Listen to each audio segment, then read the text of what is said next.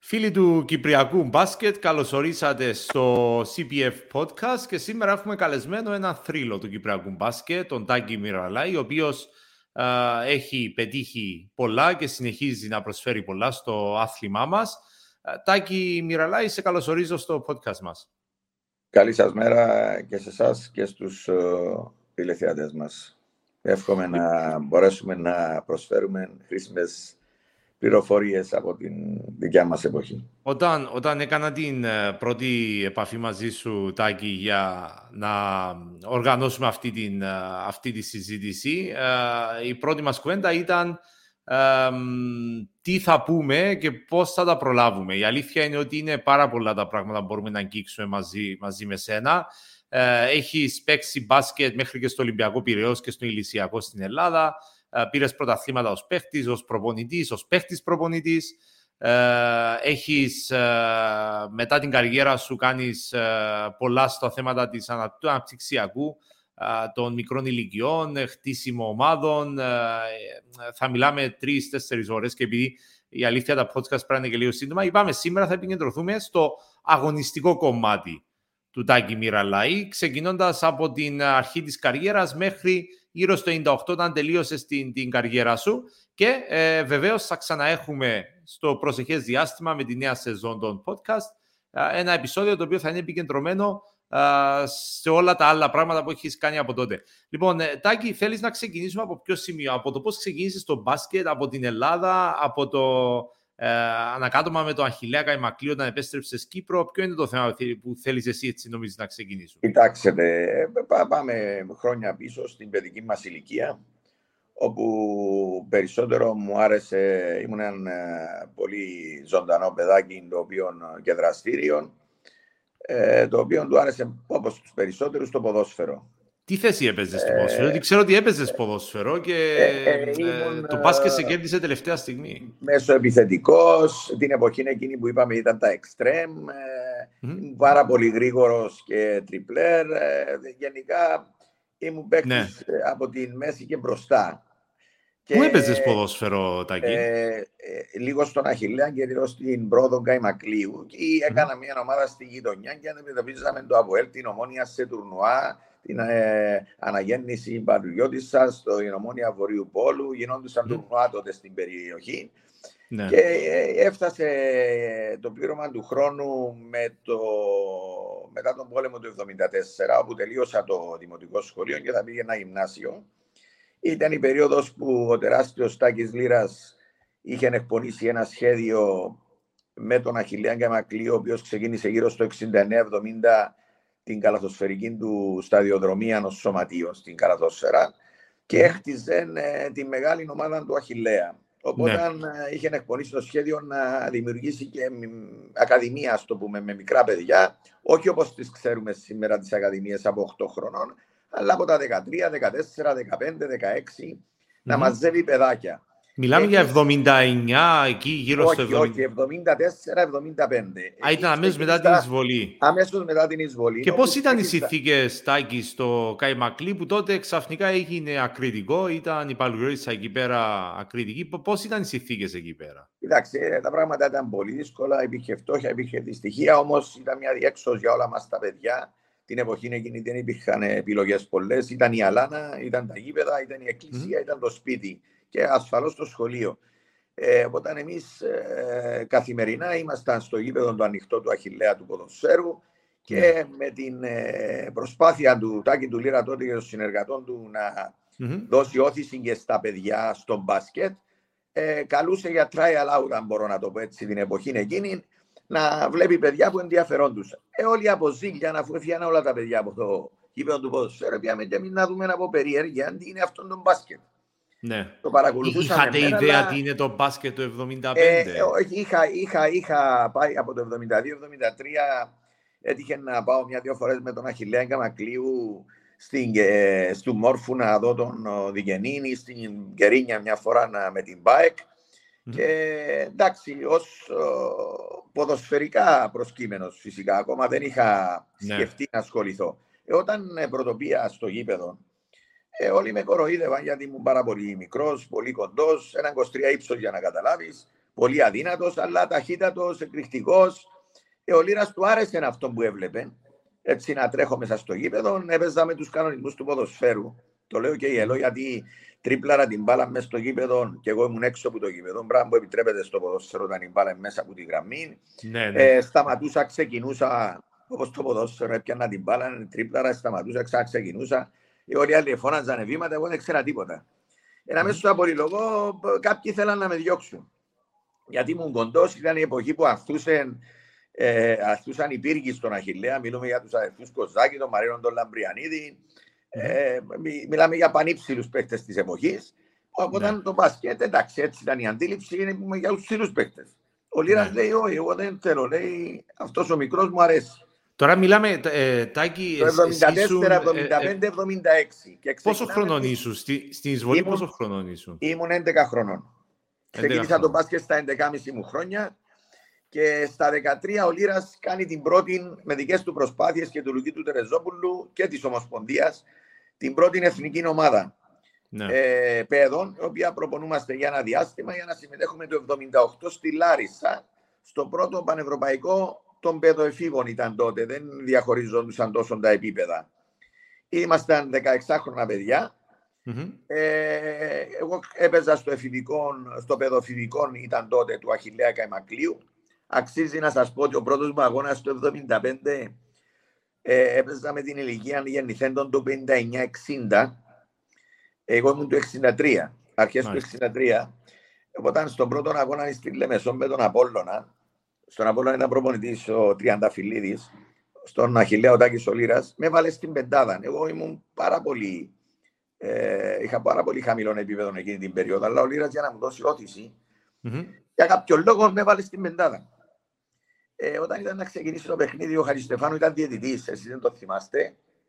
Ε, και του λέει, άτε ρε λίρα, λέει. Το ξέρουμε όμως, τον έχουμε ακουστά. Ναι, ναι, ναι ευκάρ το μωρό έξω, λέει του για να ξεκινήσουμε, ενώντα εμένα. Ενομίσαν ότι ήμουν ένα μωρό το οποίο πήγαινε να τους συνοδεύσει. Ναι, ναι. Και λέει το λίρα, μα αφού έβαλα τους πέντε, λέει του μέσα. Άτε ρε λίρα, του ευκάρ το μωρό έξω, λέει να ξεκινήσουμε, ενώντα εμένα, γιατί ήμουν πάρα πολύ κοντό και μικρός.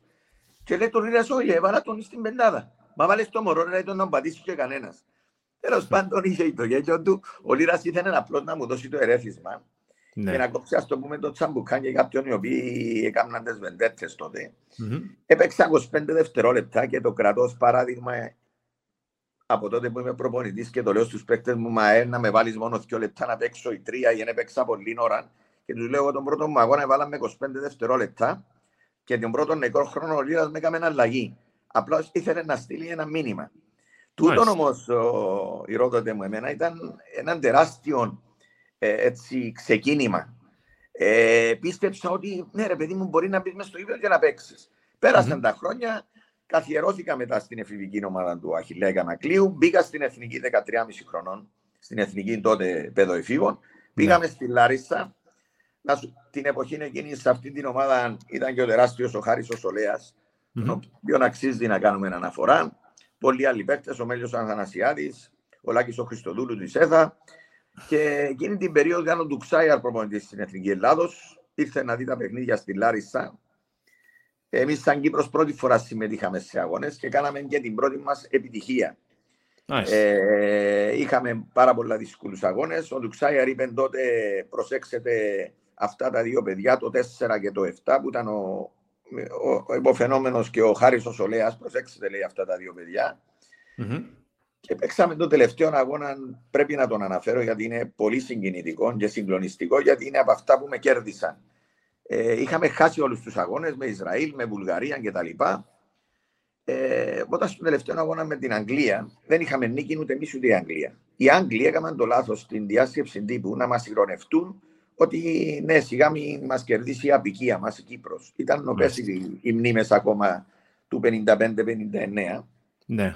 Και οπότε οι προπονητές μας, ο Λίρας, ο Λάμπρου, και ο Μακαρίτη, ο Κούκη, ο Νησιφόρου της Ομοσπονδίας και ο εύφορο μας ήρθαν αφηνιασμένοι μέσα στα αποδητήρια. Λέει, και έγινε και κάτι. Εγώ υπολόγισα ότι κάποιος παίχτης έκαμε κάτι και ήθελα να φωνάζω. Στο τέλος, mm-hmm. θα μπείτε μέσα, θα δώσει τον καλύτερο σας σε αυτό. Θέλουμε να κερδίσουμε το παιχνίδι, να κάνουμε την πρώτη μας νίκη. Μετά εξηγήθηκε το γιατί. Μπήκαμε μέσα στο ύπεδο Ηρόδοτε με νύχια και με δόντια, να το πω στην Κυπριακή, παίζαμε γλωσσές πουνιές. Ένα αφήναμε την μπάλα να πέσει κάτω, δώσαμε το είναι μας όλοι οι καλαθοσφαιριστές και κερδίζουμε ναι. την Αγγλία 67-63 και κάνουμε mm. την πρώτη μας νίκη. Ε, το, τι, το τι έγινε στα αποδητήρια, να είναι όλοι δακρυσμένοι, να τραγούν των εθνικών ύμνων, γιατί κερδίσαμε την Αγγλία, κάναμε την πρώτη νίκη. Ε, αυτό το πράγμα με συγκλώνησε και είναι εκείνο που με κράτησε και είπα στο το ποδόσφαιρο καλαθόσφαιρα. Έπαιζα φυσικά μετά mm-hmm. και την ίδια χρονιά, το Μάιο του 1978, γίνεται ο τελευταίος, υπάρχει ο τελευταίος αγώνας στο Καϊμακλή, Αχιλέας Καϊμακλή, ο ΑΕΛ, Λεμεσού. Η τεράστια ΑΕΛ του Θηρότου, του Κουνούνι, του Παλάλα, του Σιλβέστρου. Την έχω ακούσει αυτή την ιστορία ναι. με τον, και... με, όπου κρινόταν ο τίτλος με ΑΕΛ ναι, ναι, από ΕΛ και έπρεπε ναι, να ναι. κερδίσει εσύ στην ΑΕΛ για να πάρει το πράγμα του από ΕΛ. Ναι, ναι, εσύ ήσουν, τότε... εσύ ήσουν τάκι, τάκι έτσι, πριν, πριν μας πεις την κουβέντα αυτή, ναι. ε, εσύ ήσουν, ε, έχεις κάποια σχέση με τη Λεμεσό, είσαι ναι, είμαι, από Λεμεσό; Είμαι, είμαι γεννημένος, η, η, η γενεά του πατέρα μου είναι από τη Λεμεσό, όλον το σόι είναι Λεμεσό, η μητέρα μου είναι από τη Λευκοσία. Ε, ε, μετά τα πέντε μου χρόνια, τα οποία μεγάλωνα στη Λεμεσό, ε, ο πατέρας μου είχε τις επαγγελματικές δραστηριότητες και τη βάση του στη Λευκοσία. Οπότε, όταν θα έμπαινα στο δημοτικό σχολείο, και μάλιστα έκαμε και λίγη μανούβρα. Ο πατέρας μου με έβαλε πέντε χρονών και τριών μηνών στο σχολείο για να επιστρέψω στη Λευκοσία, να μην χάσω χρόνο. Ναι. Οπότε μπήκα και από τότε ήρθα και εγκαταστάθηκα στο Καϊμακλή, όπου ε, έζησα τα περισσότερα μου χρόνια. Μικρός ήσουν, ήσουν από ΕΛ, δηλαδή η ομάδα που υποστήριζες, ή, Όχι, ή ΑΕΛ. Ήμουν, ε, ήμουν μεταξύ ΑΕΛ Απόλλωνα, γιατί ήταν λέμε σαν οι συγγενείς και ε, εντάξει, ακούαμε ναι, για την ναι. αρχή του Απόλλωνα. Όταν όμως ήρθα Λευκοσία ήμουν, έβλεπα τι ομάδες ε, που ήταν στην Α Εθνική των Ολυμπιακών Λευκοσίας, που ο πατέρας μου ήταν μέλος του Ολυμπιακού Λευκοσίας, τεράστιος Ολυμπιακός τότε, του Ευθυμιάδη, των πολλών παιχτών που θυμηθώ. Και μας έπαιρνε στο παλιό Κασιπί που βάζαν καρέκλες και μέσα στο στίβο για να δούμε τους αγώνες με τους με ε, ελληνικούς συλλόγους. Ήταν τεράστιο τώρα, τότε το επίτευγμα τόσο ναι, του ναι. Ολυμπιακού και μετέπειτα του ΑΠΟΕΛ.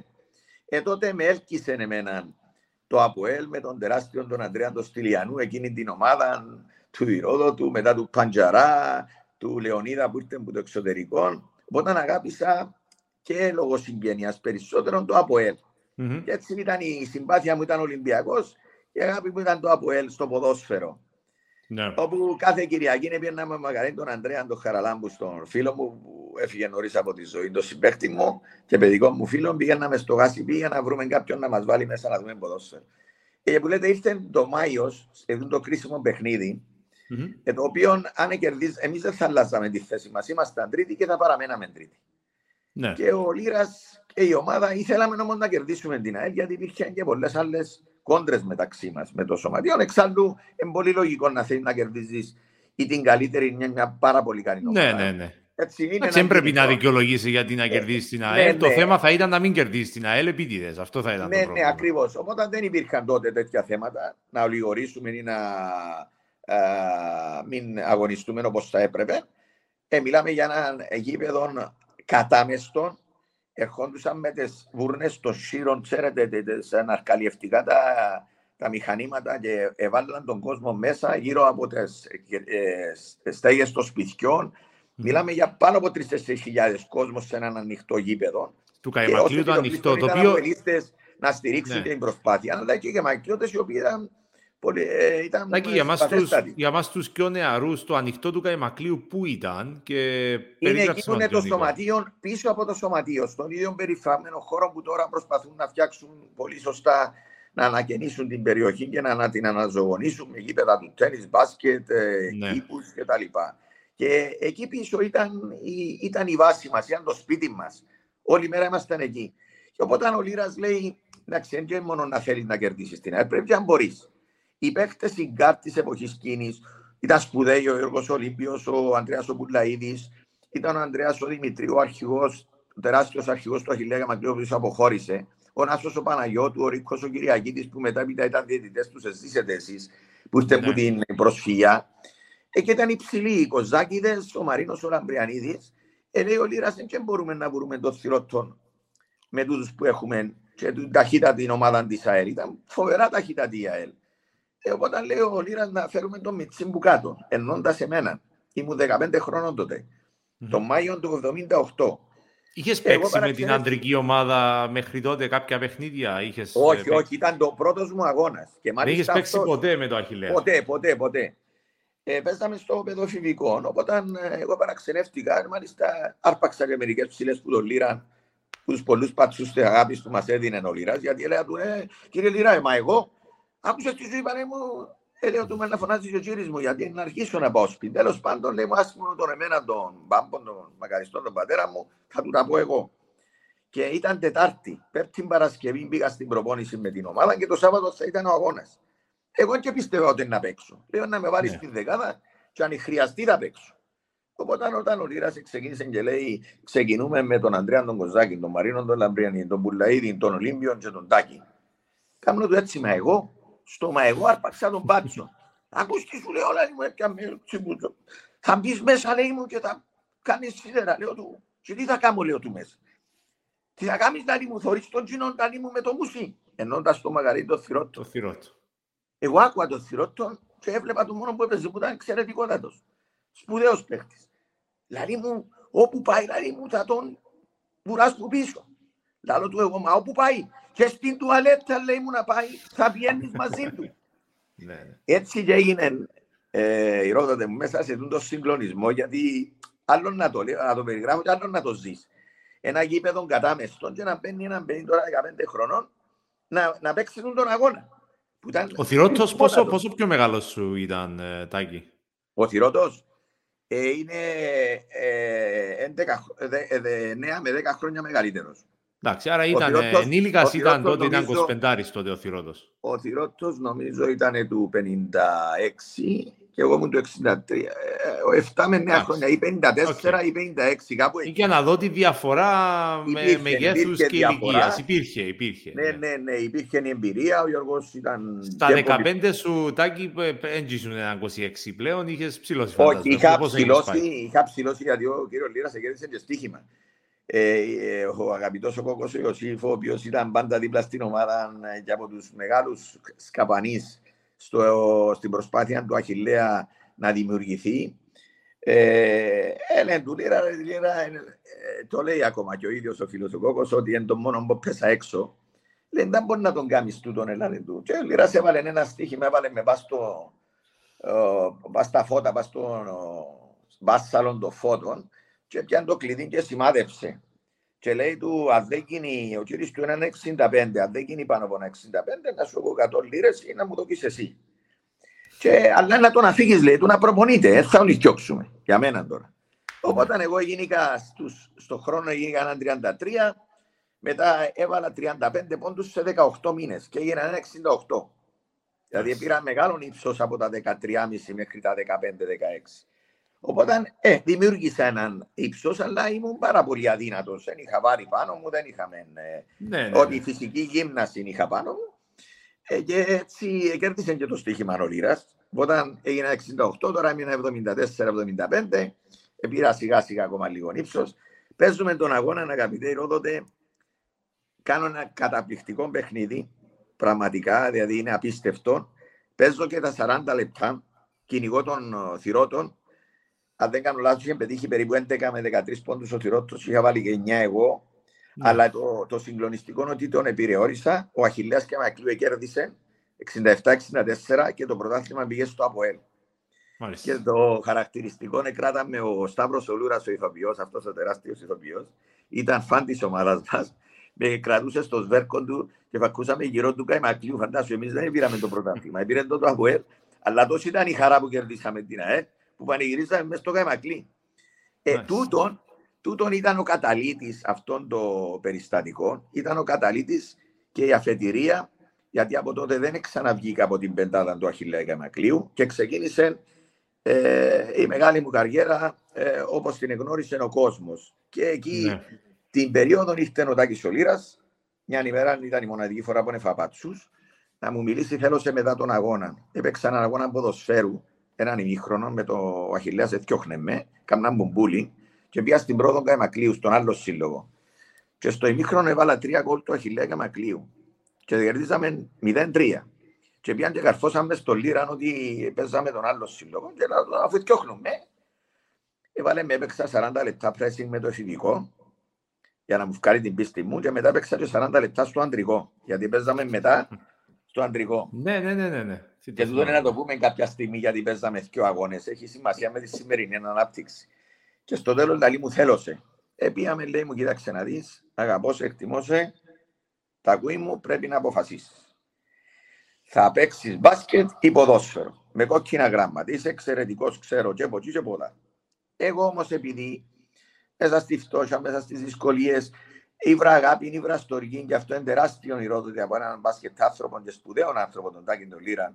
Όχι μόνο εγώ, εκατοντάδες, ναι, ναι. χιλιάδες αθλητές στα χέρια του, είτε μαθητές είτε αθλητές.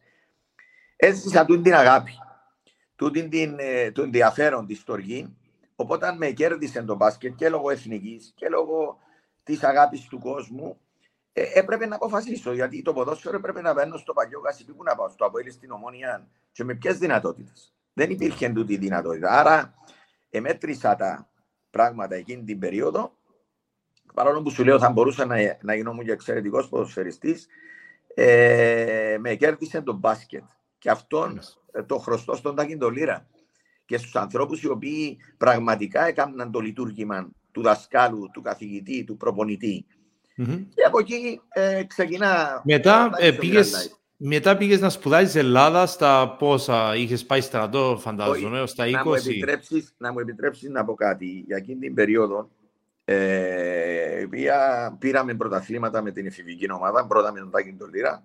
Μετά ο Τάκης Λίρας για κάποιους λόγους φεύγει από τον Αχιλέα το 1979 πηγαίνει στο ΑΠΟΕΛ και έρχεται στην ομάδα Κόκο Σολάμπρου, ένας σπουδαίος προπονητής για μένα, ο σπουδαιότερος εμπειρικός προπονητής. Ο Λίρα ανήκει στους ακαδημαϊκούς προπονητές. Και δουλεύουμε μαζί του τρία χρόνια. Κάνουμε μια πάρα πολύ καλή δουλειά σε συνέχεια αυτής της βάσης που δημιούργησε ο Τάκης ο Λίρας. Mm-hmm. Και κερδίζουμε εφηβικά πρωταθλήματα. Πάμε στον τελικό με την ΑΕΛ τελικό κυπέλου ε, δύο σερή χρονιές και φτάνει το πλήρωμα του χρόνου, γίνεται η πρόταση από τον Ολυμπιακό Πυραιό ανέλπιστη, ανέλπιστη πραγματικά.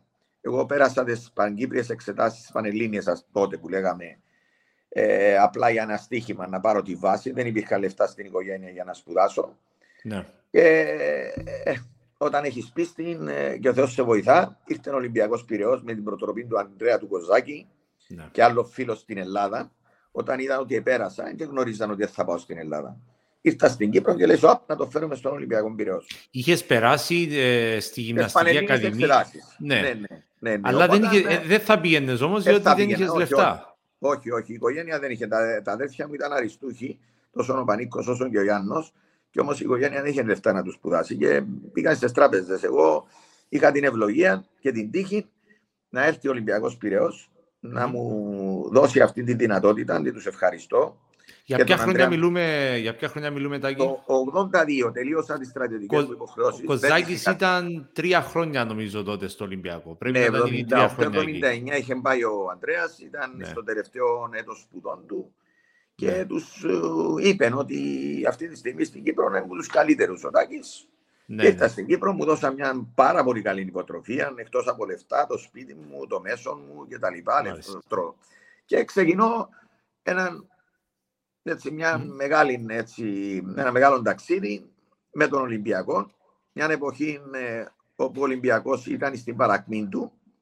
Είχε φύγει ναι. μια, μια πλειάδα παιχτών, ο Μελίνη, ο Διάκουλας και έμεινε ο Καστρινάκης, ο Γιαντζόγλου, ο Μπαρλάς, ο Ραφτόπουλο που απειβίωσε πριν δύο χρόνια, ο Παραγιός, ο Κοζάκης, ο Ελληνοαμερικάνος ο Κασίνης, ο, ο Κοκορόγιαννης, σπουδαίοι παίχτες. Πώς ήταν το επίπεδο τότε στην Ελλάδα, μιλάμε για σεζόν 82-83, ναι, ναι.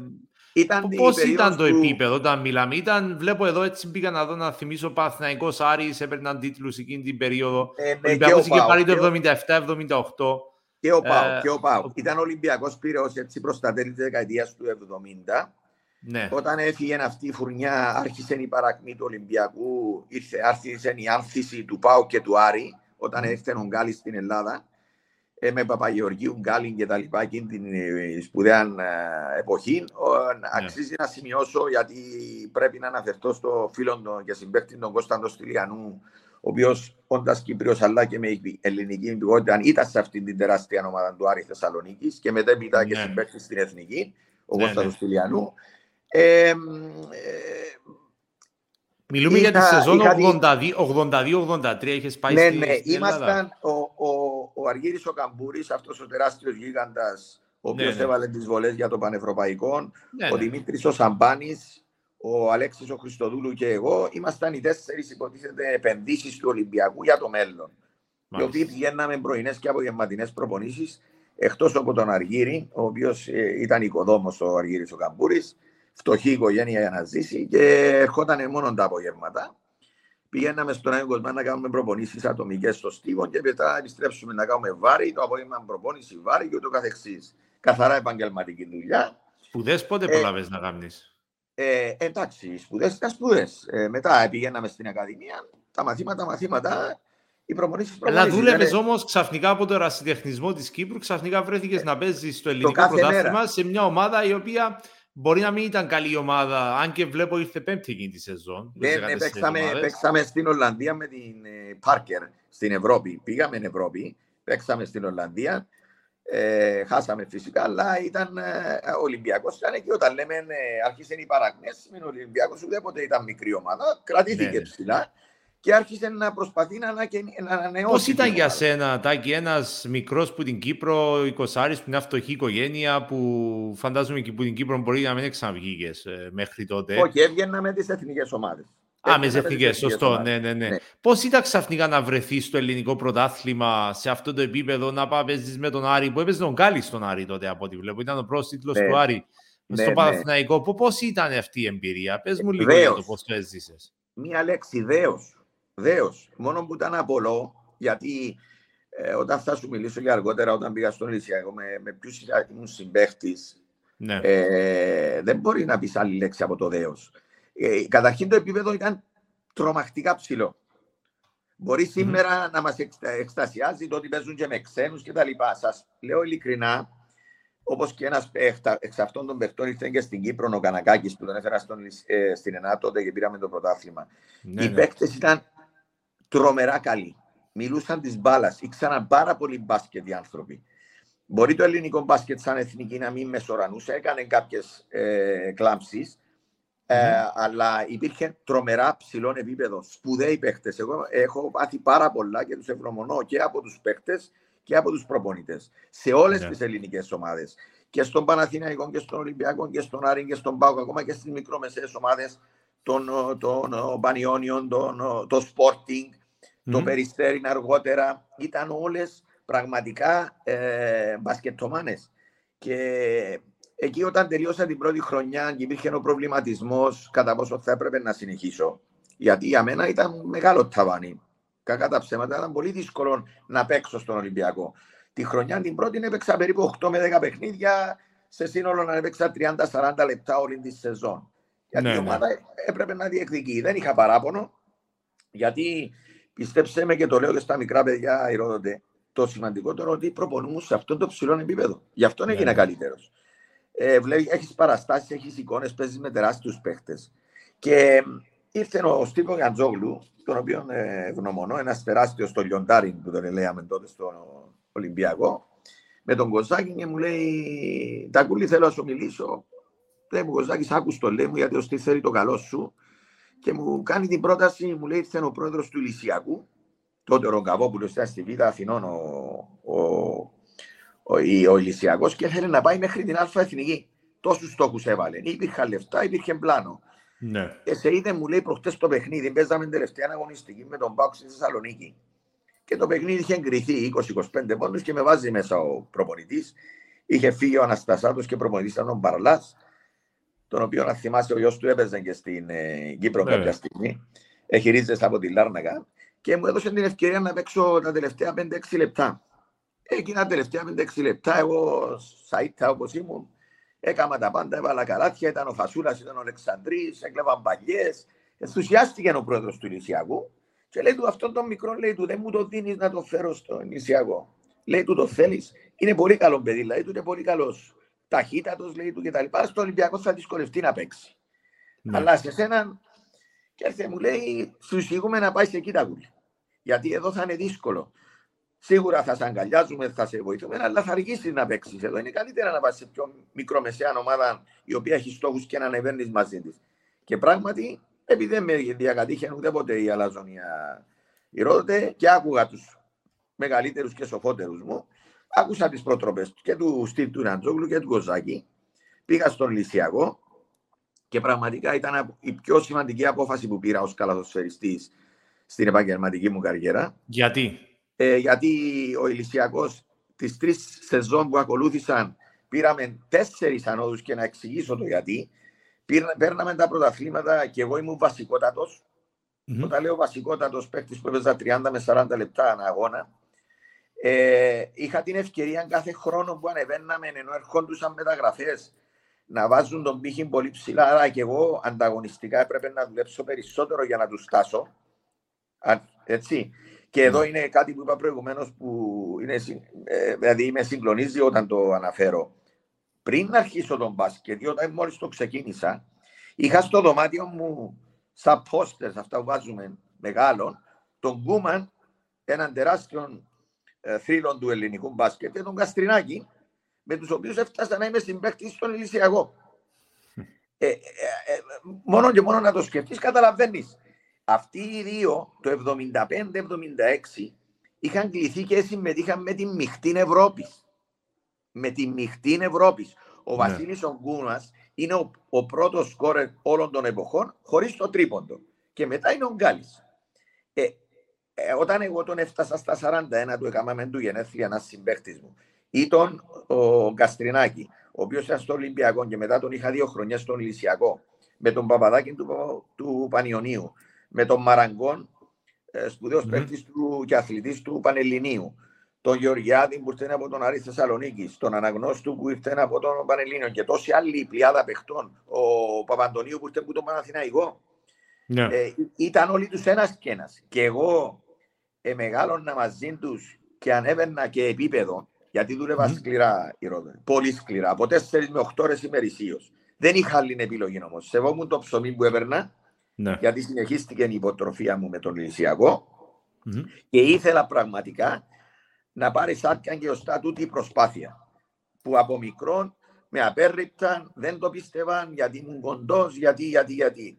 Και όμως ε, είχα την χαρά και την τύχη και την ευλογία να παίξω στο ελληνικό μπάσκετ, να έχω αυτές τις εικόνες και παραστάσεις, να δουλέψω σε σπουδαίους προπονητές.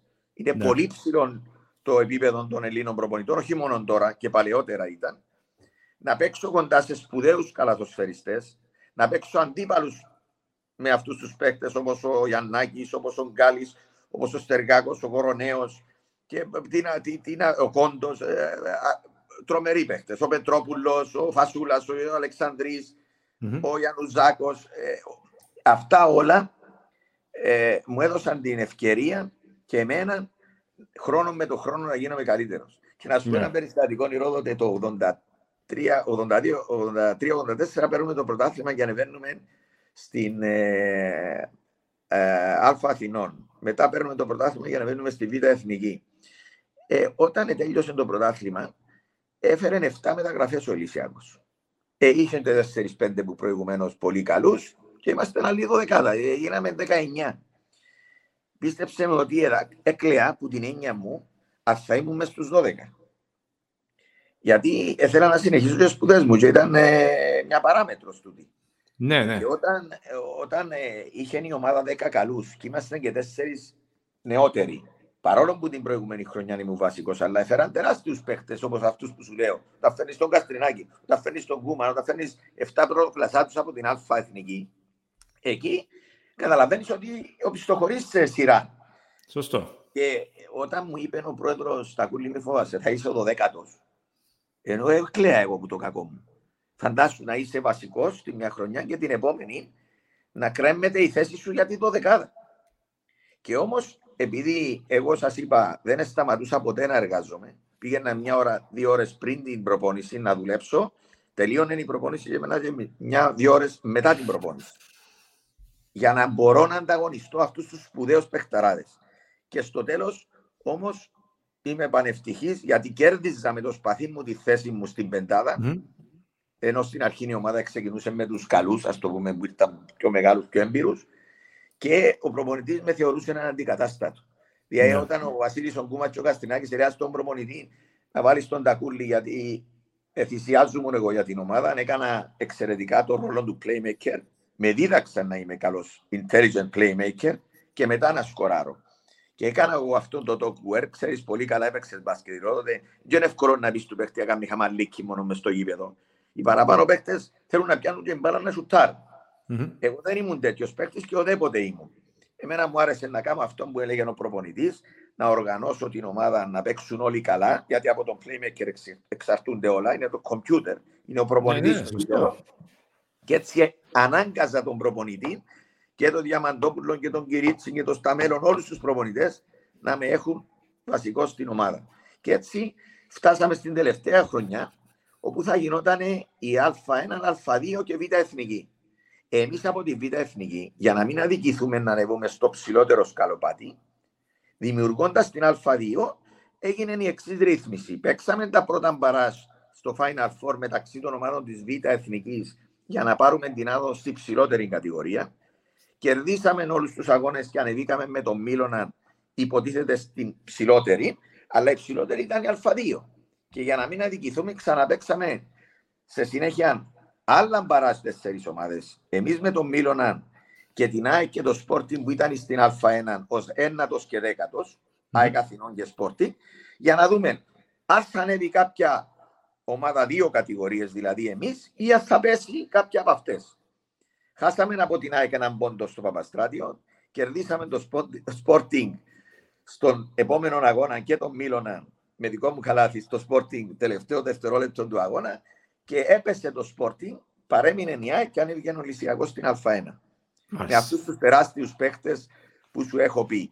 Και εκεί που ανεβαίνουμε στην Α1, η ρόδοτε μου, για να δώσω μια συνέχεια, παρόλο που μονολογώ, ε, δυστυχώς με βάση τον κανονισμό που υπήρχε τότε, που να ανήκουμε εφόρους ζωής σε ένα σωματείο, για να πάει στο εξωτερικό να αγωνιστείς δεν υπήρχε μεταγραφή υποσχετική.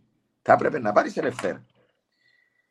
Και εκείνα τα χρόνια, αν καθόσου δύο χρόνια και δεν έπαιζες, ε, τότε μπορούσες να απελευθερωθείς από μόνος σου. Αρχή να δείξεις ότι σπούδαζες. Και το έκαμε αυτό το πράγμα ο Γιώργος ο Σαββίδης του ποδοσφαίρου, ναι. όταν ποδοσφαιριστής του Ολυμπιακού Λευκοσίας, έθελε να πάει στην Ομόνια. Και παρεμπιπτόντως έπαιζε και βόλεϊ ο Γιώργος. Ε, Συγγνώμη, έπαιζε και μπάσκετ. Ε, και αποφάσισε να πάει να γραφτεί σε μια σχολή και μετά να μεταγραφεί στην Ομόνια. Κάπως έτσι ήταν τα γεγονότα, αφού κάνει δύο χρόνια χωρίς να πέσει. Και αναγκάστηκε μετά ο Ολυμπιακός Πυραιός να τον, να τον πουλήσει.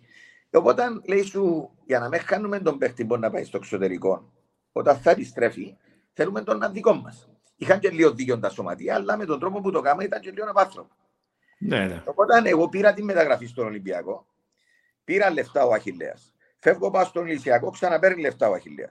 Τελειώνεις, σου λέει ο κανονισμός τη σπουδές σου, ή το πολύ συν ένα χρόνια, πρέπει να ξαναεπιστρέψεις στην ομάδα σου ή να σου ξαναδώσει η ομάδα σου μεταγραφή. Δηλαδή, σκέφτου σήμερα να σε δίνω εγώ ελευθερά σε ένα σωματείο και μετά από τέσσερα χρόνια, να δει, ενώ ήσουν ελευθέρα, να ξαναδιεκδικώ τα δικαιώματά σου. Τώρα μιλούμε το, το 80, το ο Ηλυσιακός ανέβηκε το 86. Ναι, ναι. Ε, εσύ ήσουν στον Ηλυσιακό τρία χρόνια. Ε, ναι. Ήθελες να μείνεις στην Ελλάδα. Τε, τελείωσες τις σπουδές σου, έτσι. Τελείωσα τις σπουδές μου. Μάλιστα ήμουν και στο δίλημα και συμβουλεύτηκα τον δάσκαλο μου, τον Τάκη τον Λίραν και τον καθηγητή που έρχεται στις σχολές στην Κύπρο, τον κύριο Αναστασιάδη. Διότι είχα την ανησυχία ο Αχιλέας άρχισε να κάνει νερά, να μην θέλει να με αφήσει να παίξω στην Ελλάδα. Εγώ διορίστηκα αμέσως και μάλλον είχα τη δυνατότητα να διοριστώ αμέσως, γιατί υπήρχε έλλειμμα καθηγητών στα σχολεία με το ναι. πρόγραμμα αθλητισμός και παιδί και τα λοιπά, γιατί βάλαν και καθηγητές και στα δημοτικά σχολεία και παντού. Οπότε δεν υπήρχε θέμα να μην βρούμε δουλειά. Υπήρχε, ήμουν επαγγελματίας, ήμουν και προπονητής στα τρία χρόνια του στον Ηλυσιακό που το 83 και μετά με τις αναπτυξιακές ηλικίες και ξεκίνησα από εσκορασίε εξού και η αγάπη μου για τις κοπέλες για τη δημιουργία στην Κύπρο ομάδων. Ε, είχα την ανησυχία και είπα στον καθηγητή μου, δάσκαλε του, μπορεί να σου ζητήσω να με αφήκεις σε έναν αντικείμενο στην Πάσα, να μην περάσω για να πάω Σεπτέμβρη, για να μπορέσω να συνεχίσω να κάνω το συνένα. Που την άλλη όμως ήταν να χάσω το διορισμό σαν καθηγητής. Και τα ναι. λεφτά εννοείται. Ε, εκεί μου στέλνουν το δίλημα. Ε, ήρθα στην Κύπρο, πήγα στον Αχιλέα τότε, στο Μαγαρίτο Μουσούταν και στο Ζαχαρί και τους είπα: Κοιτάξτε, σας παρακαλώ να με αφήσετε να συνεχίσω να παίζω. Τότε ο Αχιλέας είχε στεφτεί πρωταθλητής στο 85-86 ναι. με τον Τάκη Ντολίρα, ο οποίος θα έφευγε και είχε την ατυχία, αν ήταν δεδομένα τότε, τρεις παίχτες να κάνουν εγχείρηση χιαστών. Ο Ανδρέας ο Χαραλάμπους, ο Μαγαρίτης, ο Γιώργος ο Σαββίδης ε, και ακόμα ένας καλοσφαιριστή. Έφυγε για σπουδές η αδερφή Αζίκαλη, ο Γιάνγκουλή κτλ. Οπότε η ομάδα αποδεκατίστηκε, να το πούμε, από αρκετούς σπουδαίους καλοσφαιριστέ και αυτοί θέλαν να με φέρουν πίσω. Όμως εγώ τους είπα, θέλω να συνεχίσω σπουδές μεταπτυχιακά, να πάω ε, να, να εργάζομαι κιόλας σαν καθηγητής, να κερδίζω χρόνια γιατί στην Κύπρο ήξερα ότι θα κάνω 8 με 10 χρόνια να διοριστώ. Στο τέλος έκανα 14-15 και να έχω και έναν πλουσιοπάροχο μισθών και ωφελήματα και ως καλαθοσφαιριστής του Ηλυσιακού στην Α1 και ως προπονητής στις ομάδες του Ηλυσιακού. Ναι. Είτε στις αναπτυξιακές είτε στις γυναικείες ομάδες.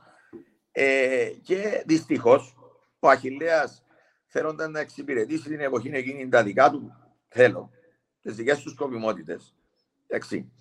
Ε, μου στέρισε τη δυνατότητα να πάω στον Ηλυσιακό.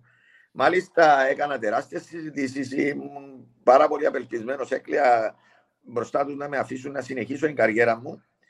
Και τότε ο μεγαλύτερος... Ήταν Τάκη, ανάφερες, ανάφερες κάποια ονόματα Μουσούτας, ο ναι, ναι. Πανίκος. Τον κύριο Μουσούτα, για να μην παρεξηγούμε του χρωστό ευγνωμοσύνη, είναι από τους τεράστιους ανθρώπους στην ιστορία του Σωματείου. Ο κύριος ε, ο ε, βουλευτής που λέτε σήμερα. Ναι, ναι, ναι, ήταν, δεχόταν, και τότε στην ομάδα. Ναι, δεχόταν πολλές πιέσεις για να μείνω να, να εξυπηρετώ την ομάδα του Αχηλέα. Όταν του εξήγησα και ο άνθρωπος, πολύ σωστά, ήταν της παιδείας άνθρωπος, ήθελε να με αφήσει να συνεχίσω να προοδεύω και ακαδημαϊκά και αγωνιστικά και προπονητικά και επαγγελματικά. Ε, έλεγε μου, ήρθε και μου πληστηρεύτηκε και πρέπει να βρω κάτι για να τους πείσω, ενώντα με στο Συμβούλιο. Και σκέφτηκα εγώ, ο πρόεδρος του Λυσιακού μου είπε, ε, θα μου έδινε πριν μεταγραφής έναν εκατομμύριο 800.000 δραχμές. 600.000 δραχμές για κάθε χρόνο. Περίπου τότε ήταν 4-4,5 λίρες το χιλιάρικο, να θυμάμαι καλά, περίπου τόσα. Και του λέω, κύριε Νικό, πιάστε τα λεφτά που μου δίνει ο Ελυσιακό για μένα για τρία χρόνια.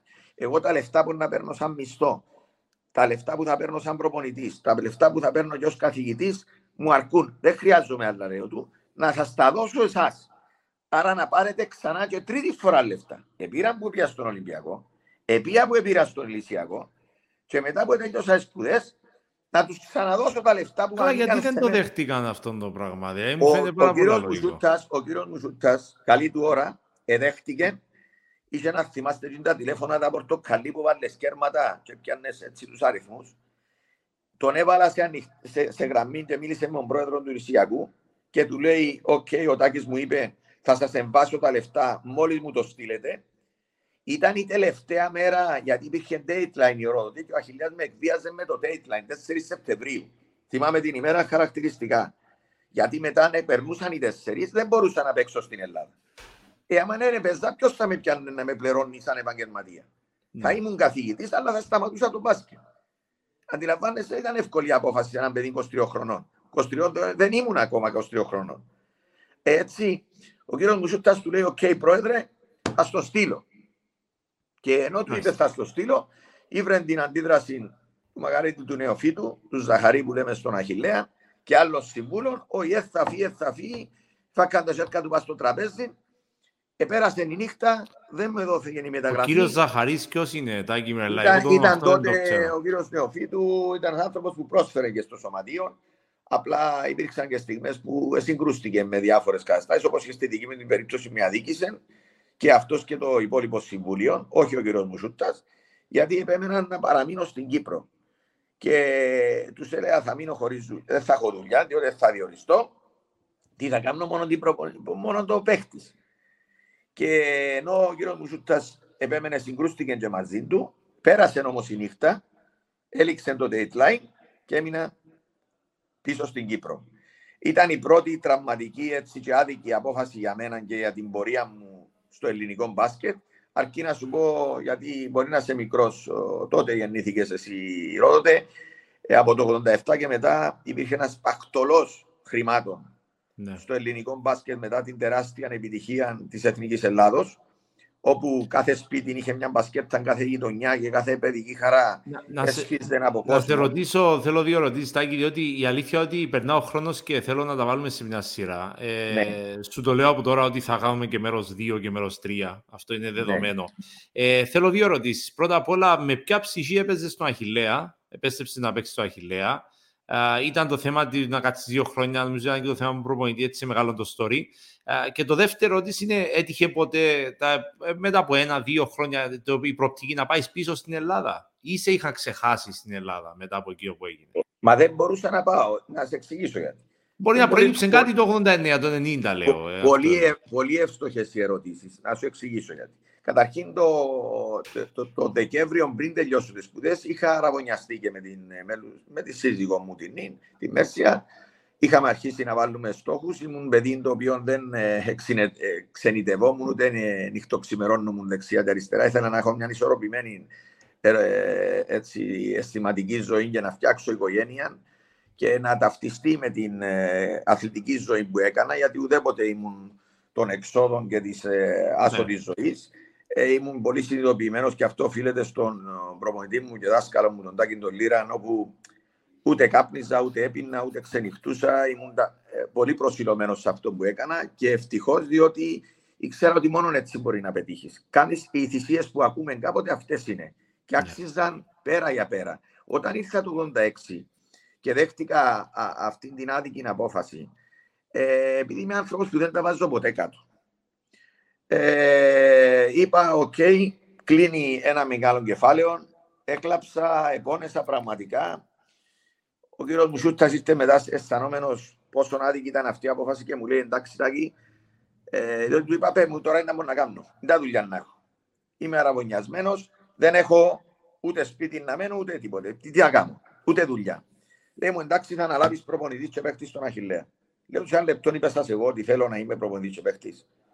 Δεν είναι εύκολο το πράγμα και μάλιστα όταν ξεκινάς σε ένα τεράστιο αχηλέα μακρύ για να τον οδηγήσει σε επιτυχίες. Μιλούμε στα 23, στα 23 σου, σου είπαν να είσαι προπονητής της ομάδας. Ναι, οι παίχτε όλοι οι περισσότεροι είναι της ηλικίας μου, συνομιλικοί μου, φίλοι μου. Δεν είναι εύκολο ναι. το πράγμα να να το. Όμως, θέλω να αναφερθώ σε αυτούς όπως ήταν ο Λάκης ο Παφίτη, ο Μάριος ο Αγγελή, ο Κωστάκης ο Ιακώβο Ρόκης, ο Στέλιος ο Σαμά, ο, ο μεγάλος ο αθλητή μα, ο Σόλωνος Σεργίδη, που ήταν ο μεγαλύτερος, ο Δώρο ο Κασινόπουλος, ο Κωστάκης ο Χρυσοστόμου, ο Αργυρίδης, ο Λάκης ο Εμμανουήλ, ο, ο Μιχάλης ο Βασιλείου. Όλοι, όλοι αυτοί οι φίλοι μου ε, πραγματικά τους ευγνωμονώ γιατί στάθηκαν δίπλα μου ε, και όπως σου είπα, έκλεισα ένα βιβλίο, άνοιξα έναν άλλο. Τότε στην ναι. Κύπρο έκανα δύο με τρεις φορές την εβδομάδα προπόνηση. Ήταν ποσκόλιο. Και μετά πήγαινε και παίζαν το Σαββατοκυριακό. Εγώ εφάρμοσα κανονική, ε, ολοκληρωμένη επαγγελματική προσέγγιση με κύκλο προετοιμασίας 7-8 εβδομάδων το καλοκαίρι, διπλές προπονήσεις, καθημερινές ε, επαγγελματικά πρότυπα και είπα δεν θα κάνω μιστάκι πίσω. Εφόσον ήρθες σε συνθήκες καθαρά ερασιτεχνικές, θα πάει και θα οδηγήσει τα πράγματα στον ημιεπαγγελματισμό και τον επαγγελματισμό. Άρα το κίνητρο σου το βρήκες μέσα σου με την, ε, με την, ε, με την ψυχολογία που έχεις στο να δουλέψεις επαγγελματικά. Τούτο ήταν. Διότι εμένα μου, είχε πάντα εντύπωση αυτό. Πώς βρήκες τη δύναμη να, τους, να μην τους πεις εντάξει, παρετό σα πιένετε στο καλό, αφού θέλετε τον τάκι, δεν θα πάρετε κανένα τάκι. Ακριβώς γιατί όλοι αυτοί οι φίλοι μου, τους οποίους αγαπώ πραγματικά και τους ευχαριστώ, ήταν δίπλα μου. Και μου είπαν τάκι, και ξεκινήσαμε αυτή τη δουλειά σε πληροφορώ την επόμενη χρονιά που έφυγαν 7 παίχτες από τον Αχηλέα με, πρωτο, με προεξέχοντες τον Παφίτη, τον Εγγλέζων μαζί μου, τον Μαρέον, τον Αγγελίτου, τα παιδιά τα μουστάκα τα οποία είχα φύγει πρωτοκλασσάτη οι περισσότεροι παίχτες. Έμειναν ένα-δύο μόνο, με το να το Σεργίδη. Ήρθαμε δεύτεροι στο πρωτάθλημα. Παίξαμε μπαρά στο, στο ανοιχτό της ΕΘΑ Έγκομη, εκεί που τώρα στο σωματείο ήταν το ανοιχτό της Έγκομη. Ναι, ναι. Και κερδίσαμε 15 πόντους στο Αποέλ την εποχή του Ρουσάκη, του Ευσταθίου, του Παμπόρη και τα λοιπά, του Φισεντζίδη με 15 πόντους στο ανοιχτό και ήρθαμε δεύτερη πίσω από την ΑΕΛ. Μιλάμε για τεράστιο επιτεύγμα. Τον επόμενο χρόνο επιστρέφει ο, ο, ο Δώρος ο Ασίκαλης, ο, έπεισα τον μακαριστόν, τον φίλο μου, τον άντρον, και ήρθε για γατήρι μου, παρόλο που ο Αχιλέας του γύρισε την πλάτη στην, στην επέμβαση του να παίξει για τον Αχιλέα. Φτιάξαμε μια καταπληκτική ομάδα. Εκείνη τη χρονιά το 87-88 χάσαμε δύο αγώνες στην δικαστική με το Αποέτ και πήγαμε τελικό. Είναι και τούτα μες στο story. Ναι. Όμως αυτή η αγάπη και αφοσίωση των παιχτών, το ότι φτιάχναμε όπως και ο δάσκαλος με φτιάξε τον Αχηλέα, είπα ότι θα δημιουργήσω τον Αχηλέα εκείνη, από εκεί και μετά. Και ήρθε το 88, το 89, το, σημείωσε το 87-88, παίρνουμε το κύπελο, κερδίζοντας τον κεραυνό στο Λευκό Θεό, σε έναν επεισοδιακό αγώνα. Δεν πηγαίνουμε τελικό όπως σου είπα και πηγαίνει το από και χάνει 4-0 που είναι αέρα. Νομίζω κερδίζαμε τους αντιπάλους μας με προσμέτρηση των νικών όλες τις ομάδες και δεν πήγαμε τελικό. Χάσαμε δύο στη δικαστική. Και την επόμενη χρονιά, το 88-89, γίνεται ένα πραγματικά μικρό θαύμα, μια τεράστια έτσι, παρουσία της ομάδας μας, όντας προπονητής και παίχτης. Επιστρέφει ο Μαρίνος Ολαμπριανίδη από τις σπουδές, τον πείθω και έρχεται να βοηθήσει την ομάδα ε, θωρακίζουμε την ομάδα αν επιστρέφει και λίγο ο Γιώργος Σαββίδης που ήταν μετά την αποκατάσταση των τραυματισμών τους και φτιάχνουμε μια εξαιρετική ομάδα χωρίς ξένους. Χωρίς ξένους. Και αντιμετωπίζει ένα πρωτάθλημα πέντε ομάδες με ξένους και φτάνει στον τελικό. Αποκλείουμε τον πεζοπορικό τότε με Σίκλετον και Βίλκοξ, δύο ναι. πολύ καλούς Αμερικανούς. Εμείς χωρίς Αμερικανούς και πάμε στον, στον, στον τελικό με τον Κεραυνό, με δύο σπουδαίους καλοσφαιριστέ έτσι, τον Κόλλιν και τον Σέπαρτ, ακριβοπληρωμένους παίχτες για την εποχή και εκείνο το πρωτάθλημα ακόμα εκκρεμεί και άσυμο οι δημοσιογράφοι ορισμένοι γράφουν κεραυνό Στροβόλου. Εκείνο το πρωτάθλημα ήταν 3-3, παίζαμε τον τελικό στον κεραυνό, διακόπηκε το παιχνίδι νόντας 45-43 ο Αχιλιάς Καμακλείου μπροστά, έσπασε το καλάθι ο Σέπαρτ που εκάρφωσε και αντί να εφαρμόσουν τον κανονισμό που έλεγε το παιχνίδι είναι αφού δεν ήταν εξυπηρετιότητα κάποιας ομάδας να ξαναγίνει από την αρχή με τους ίδιους παίχτες στο φύλλο αγώνα. Ζήτησαν από τη ΦΥΠΑ ε, συμβουλή και η ΦΥΠΑ είπε ναι. τους: Αν δεν έχετε κανονισμό, εφαρμόστε ό,τι η ΦΥΠΑ. Η ΦΥΠΑ έλεγε να συνεχίσει στον αγώνα. Αλλά εμείς ναι. είχαμε κανονισμό ο οποίος έλεγε εάν ένας αγώνας διακοπή εξυπηρετιότητα τη μία εκ των δύο ομάδων, τότε μηδενίζεται η μία ομάδα και κατοχυρώνεται στην άλλη. Αλλά δεν είναι, γιατί ήταν και άλλα ανοιχτά γήπεδα τότε, παίζαμε και άλλα ανοιχτά και σε κλειστά αεροδότη. Μπορούσε να βρέξει, ναι. ευθύνο ο Αχηλέα ή η ΑΕΛ, διότι έπαιζε στο ανοιχτό να έβρεσε, ή ο Απόλλωνα. Τότε ο αγώνας επαναλαμβάνεται. Εάν τι να το κάνουν το πράγμα, εβάλαμε και παίξαμε που για μένα που τέλειωσε το παιχνίδι, που διακόπηκε το παιχνίδι, που ήταν παράβαση, έκανα εστάσεις εγώ, κέρδισε ο κεραυνός, έπεφτε το παιχνίδι στην έσταση. Στο τέλος, έβαλαν μας άκουσον, άκουσον και παίξαμε το Σεπτέμβρη. Το Σεπτέμβρη. Και ο κεραυνός έβαλε. Και τους παίκτες που έπιαν μεταγραφή, αν θυμούμε καλά τότε είχε πάρει τον Καραγιάννη που την ΑΕΛ, συν τους ξένους που έφερε για τη νέα χρόνια. Αν είναι δυνατό. Εμείς έγινε, έγινε έτσι πράγμα, εγώ πρώτη φορά την ιστορία. Ε, έτσι έγινε, ψάξε το, είσαι πολύ καλός δημοσιογράφος, ψάξε Έτσι έγινε, βάλα μας παίξαμε Σεπτέμβρη. Εγώ δεν συγκρούστηκα με το σωματιό τότε, γιατί ενώ έκανα τη χρονιά, ήρθα στο τέλος και λαλού μου, ξέρεις, χωρίς να με ρωτήσω. Θα είσαι βοηθός προπονητής και παίχτης και φέραμε προπονητή τον Πέππο, τον Γιάννη, τον φίλο μου. Θέλετε να μου κάνετε ρε τους; Και εγώ να μείνω και εκεί συγκρούστηκα καλά, λέω, ποιο είναι το έλλειμμα μου; Τι έπρεπε να κάνει ένας προπονητής ηρόδοτε από το να οδηγήσει την ομάδα του χωρίς ξένους; Να κοντράρει ναι, ναι. όλε τι ομάδε. Και αυτά στον τελικό που ηθικά πρωταθλητές, αν ρωτήσεις ανθρώπους της εποχής, από το Παραλίμνη μέχρι την Πάφο, ήταν με τον Αχηλέα και ε, ξέρεις, κερδίσαμε και τη συμπάθεια του κόσμου, Ρέιρο. Δηλαδή είμαστε. Ναι, ναι. Κυπρέοι είμαστε και πιο κοντοί από τους άλλους, αλλά έπαιζαμε το, πραγματικά τόσο ωραίο μπάσκετ και ενθουσιώδε σε γήπεδα κατάμεστα, που είναι αλυσμόνιτε εποχές. Ο κόσμος, όταν με βρίσκει στον δρόμο και μου μιλάει για τον μπάσκετ, μιλάει για τούντες εποχές. Και εκεί γίνεται η σύγκρουσή μου, ανεξάρτητα από το τελικό αποτέλεσμα εκείνου του αγώνα, που για μένα ήμασταν ηθικοί πρωταθλητές. Συγκρούμε τον Αχηλέα και τους λέω: Όχι, ή θα μείνω παίχτη και θα μου δίνετε αυτά τα λεφτά, ή θα φύγω. Σημείωσε δε ότι υποσχεθήκα μου όταν με φέρα στην Κύπρο ότι θα μου βρουν και δουλειά ισότιμη και εισάξια του πτυχίου. Η μόνη δουλειά που μου ήβραν ήταν μετά από τρία χρόνια να πάω είτε αποθηκάριο σε μια τραπεζά, είτε messenger. Και εδώ τους είπα, κύριε, τουλάχιστον να πάω ώσπου να διοριστώ να είμαι υπάλληλος. Εξάλλου δεν σπούδασα εγώ για να είμαι τραπεζικός υπάλληλος. Θέλω είμαι άνθρωπος του αθλητισμού. Αγαπώ του τον που κάνω. Έγινα γυμναστή γιατί αγαπώ τον άθληση, αγαπώ τον αθλητισμό. Είμαι ταυτισμένος με τα αρχαία και ιδανικά του, αθλη, του, του Ολυμπισμού. Έτσι έμαθα από τους προπονητές μου και τους καθηγητές έγινε η σύγκρουση με τον Αχηλέα ναι, και, φεύγω, ε, και αποφάσισες να κάτσεις δύο χρόνια χωρίς να παίζεις, οι οποίες προπονητής στην ΕΝΑΘ. Ο ήρθαν και είπα μου, εμένα είσαι τσουρί στο Μαντρίνε, σου αρέσει και κάτσε πας στην κερκίδα. Ναι, διότι αν, αν το πούμε τότε ότι οι παίχτες τότε ήταν δεμένοι μέχρι τέλους με τις ομάδες τους. Ναι, ε, και, αλλιώς, ε, ήταν σαν σκλάβοι ουσιαστικά. Ναι, ήταν ναι. τρομερό πράγμα. Και, και επειδή έβιωσα αυτόν το 86 ε, η Ρόδοτε, το 87 ήρθε το από και με ζητούσε που τον Αχιλέα Γκαμακλείου και ο Αχιλέας Καμακλείου, σε παρακαλώ, ζητούσε πάνω από 200.000 λίρες. Και ο προπολογισμός του Αχιλέα Καμακλείου και των ομάδων εκειμένεται από 8 με 12.000 το χρόνο. Κάντε την αναλογία. Και καλά τους λέω εγώ. Εγώ παίζω για τη φανέλα ή για 50 λίρες. Αν αξίζω τόσα πολλά λεφτά που ζητάτε, ε, δίνετε μου τα αντίστοιχα ε, και να μένω εδώ. Γιατί να φύγω; Και εκεί αρχίζει, επειδή υπήρχε και η, η, έτσι, το, το φαινόμενο ηρόδοτε και με τους τραυματισμούς και του μακαριστού του φίλου μου του Άντρου και άλλων των παιδιών του Σαββίδη και άλλους, δεν υπήρχε ιατροφαρμακευτική περίθαλψη. Δεν υπήρχε ασφάλιση των αθλητών. Εγώ, όπως σου είπα, ήθελα να οδηγήσω τα πράγματα προς τον επαγγελματισμό και επαγγελματισμό. Ναι. Ε, ε, σκέφτηκα και δραστηριοποιήθηκα και παρακάλεσα τους παλιούς μου φίλους τότε και παίχτε και έβαλα το σπόρο και δη, ε, δημιούργησα τον Σύνδεσμο Καλαθοσφαιριστών Κύπρου το 1987. Πλήρωνα λεφτά σε νομικό σύμβουλο εγώ από το ειστέρημα μου για να χτίσουμε το καταστατικό και να αρχίσουν οι, οι καλαθοσφαιριστές να διεκδικούν αυτά που τους ανήκαν. Γιατί εμείς γεμίζαμε τα γήπεδα οι Ρόδοτοι.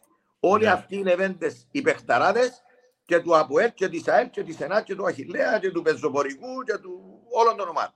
Αυτοί εκοσμούσαν τα γήπεδα. Και δεν έπαιρναν ένα σεν. Δεν ήταν καιρός όταν έφεραν τους ξένους να παίρνουμε και μια μπακύρα. Και όντας εγώ, ο πιο αδικημένος, γιατί ήμουν επαγγελματίε.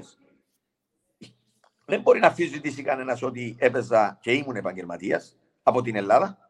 Και έτσι άρχισε να, να, να, να συγκρούομαι, να γίνομαι το κόκκινο μπανίνα ακόμα και στον Αχηλέα. Γιατί έλεγα μου κουρτίζει στους παίχτες. Γιατί τους λέω κουρτίζω τους παίχτες. Όταν ο Μακαρίτη ο άντρος έκαμε εγχείρηση και 10.000 να πάει στο Ισραήλ, και ο Αχηλέα είπε το με κοφτή, να περώσει ο τσίρι σου. Αυτές ήταν τις συνθήκε. Και ναι. τι είπα τότε, να υπάρχουν συμβόλαια, να υπάρχει ιατροφαρμακευτική περιθάλψη και ασφάλιση των αθλητών. Αυτά ήταν τα πρώτα. Και από εκεί και πέρα θα πιάνουν και 5 λίρες, 10 λίρες σιρόδοτε.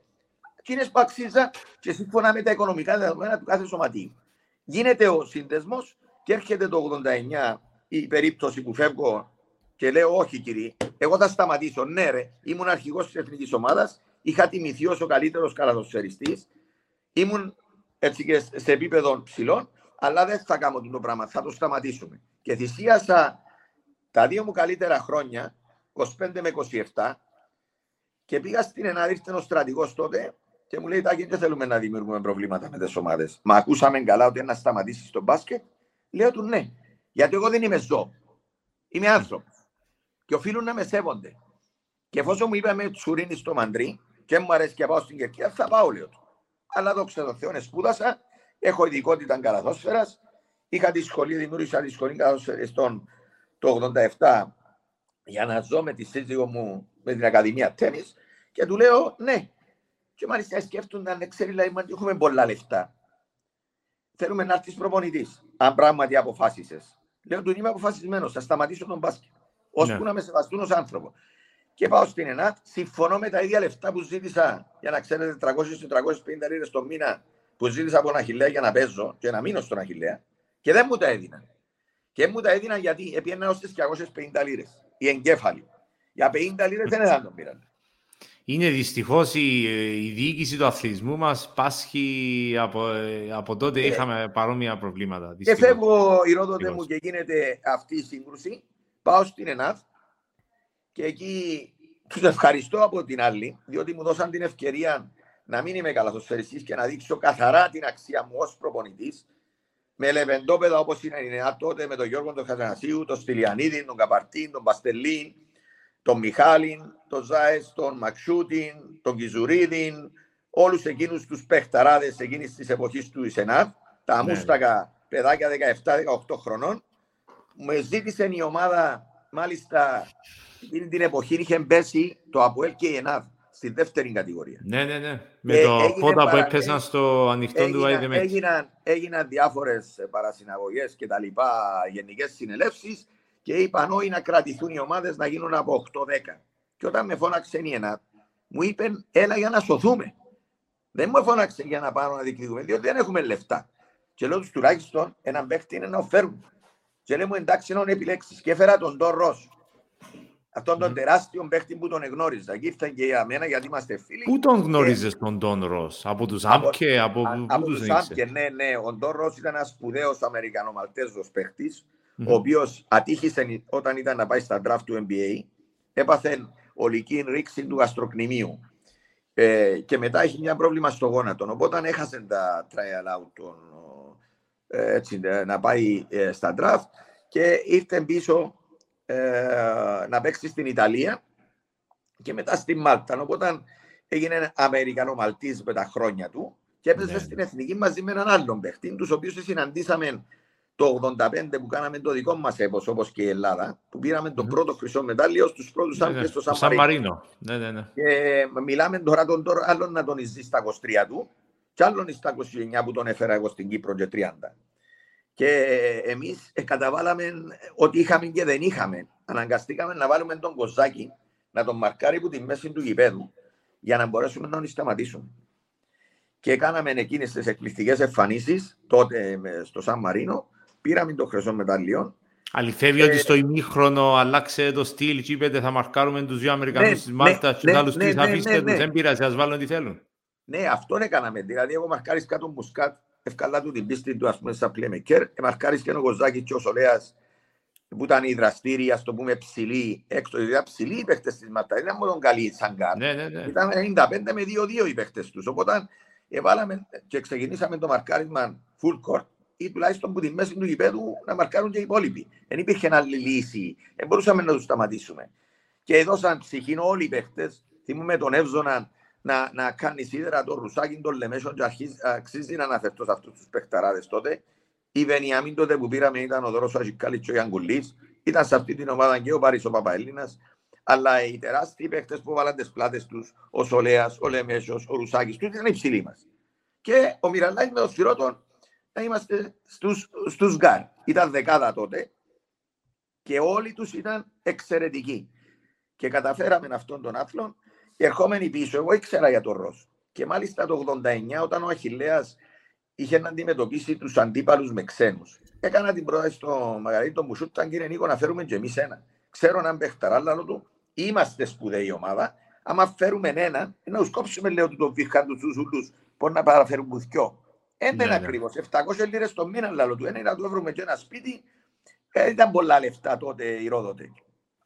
Ε, ο Αχιλέας κάνει διάσκεψη τύπου και λέει μου τάκι, δεν πειράζει εμείς να παίξουμε με τα καμακλειοτούτια, αλλά λέει μου και θα ζητήσει κανένας τον λόγο.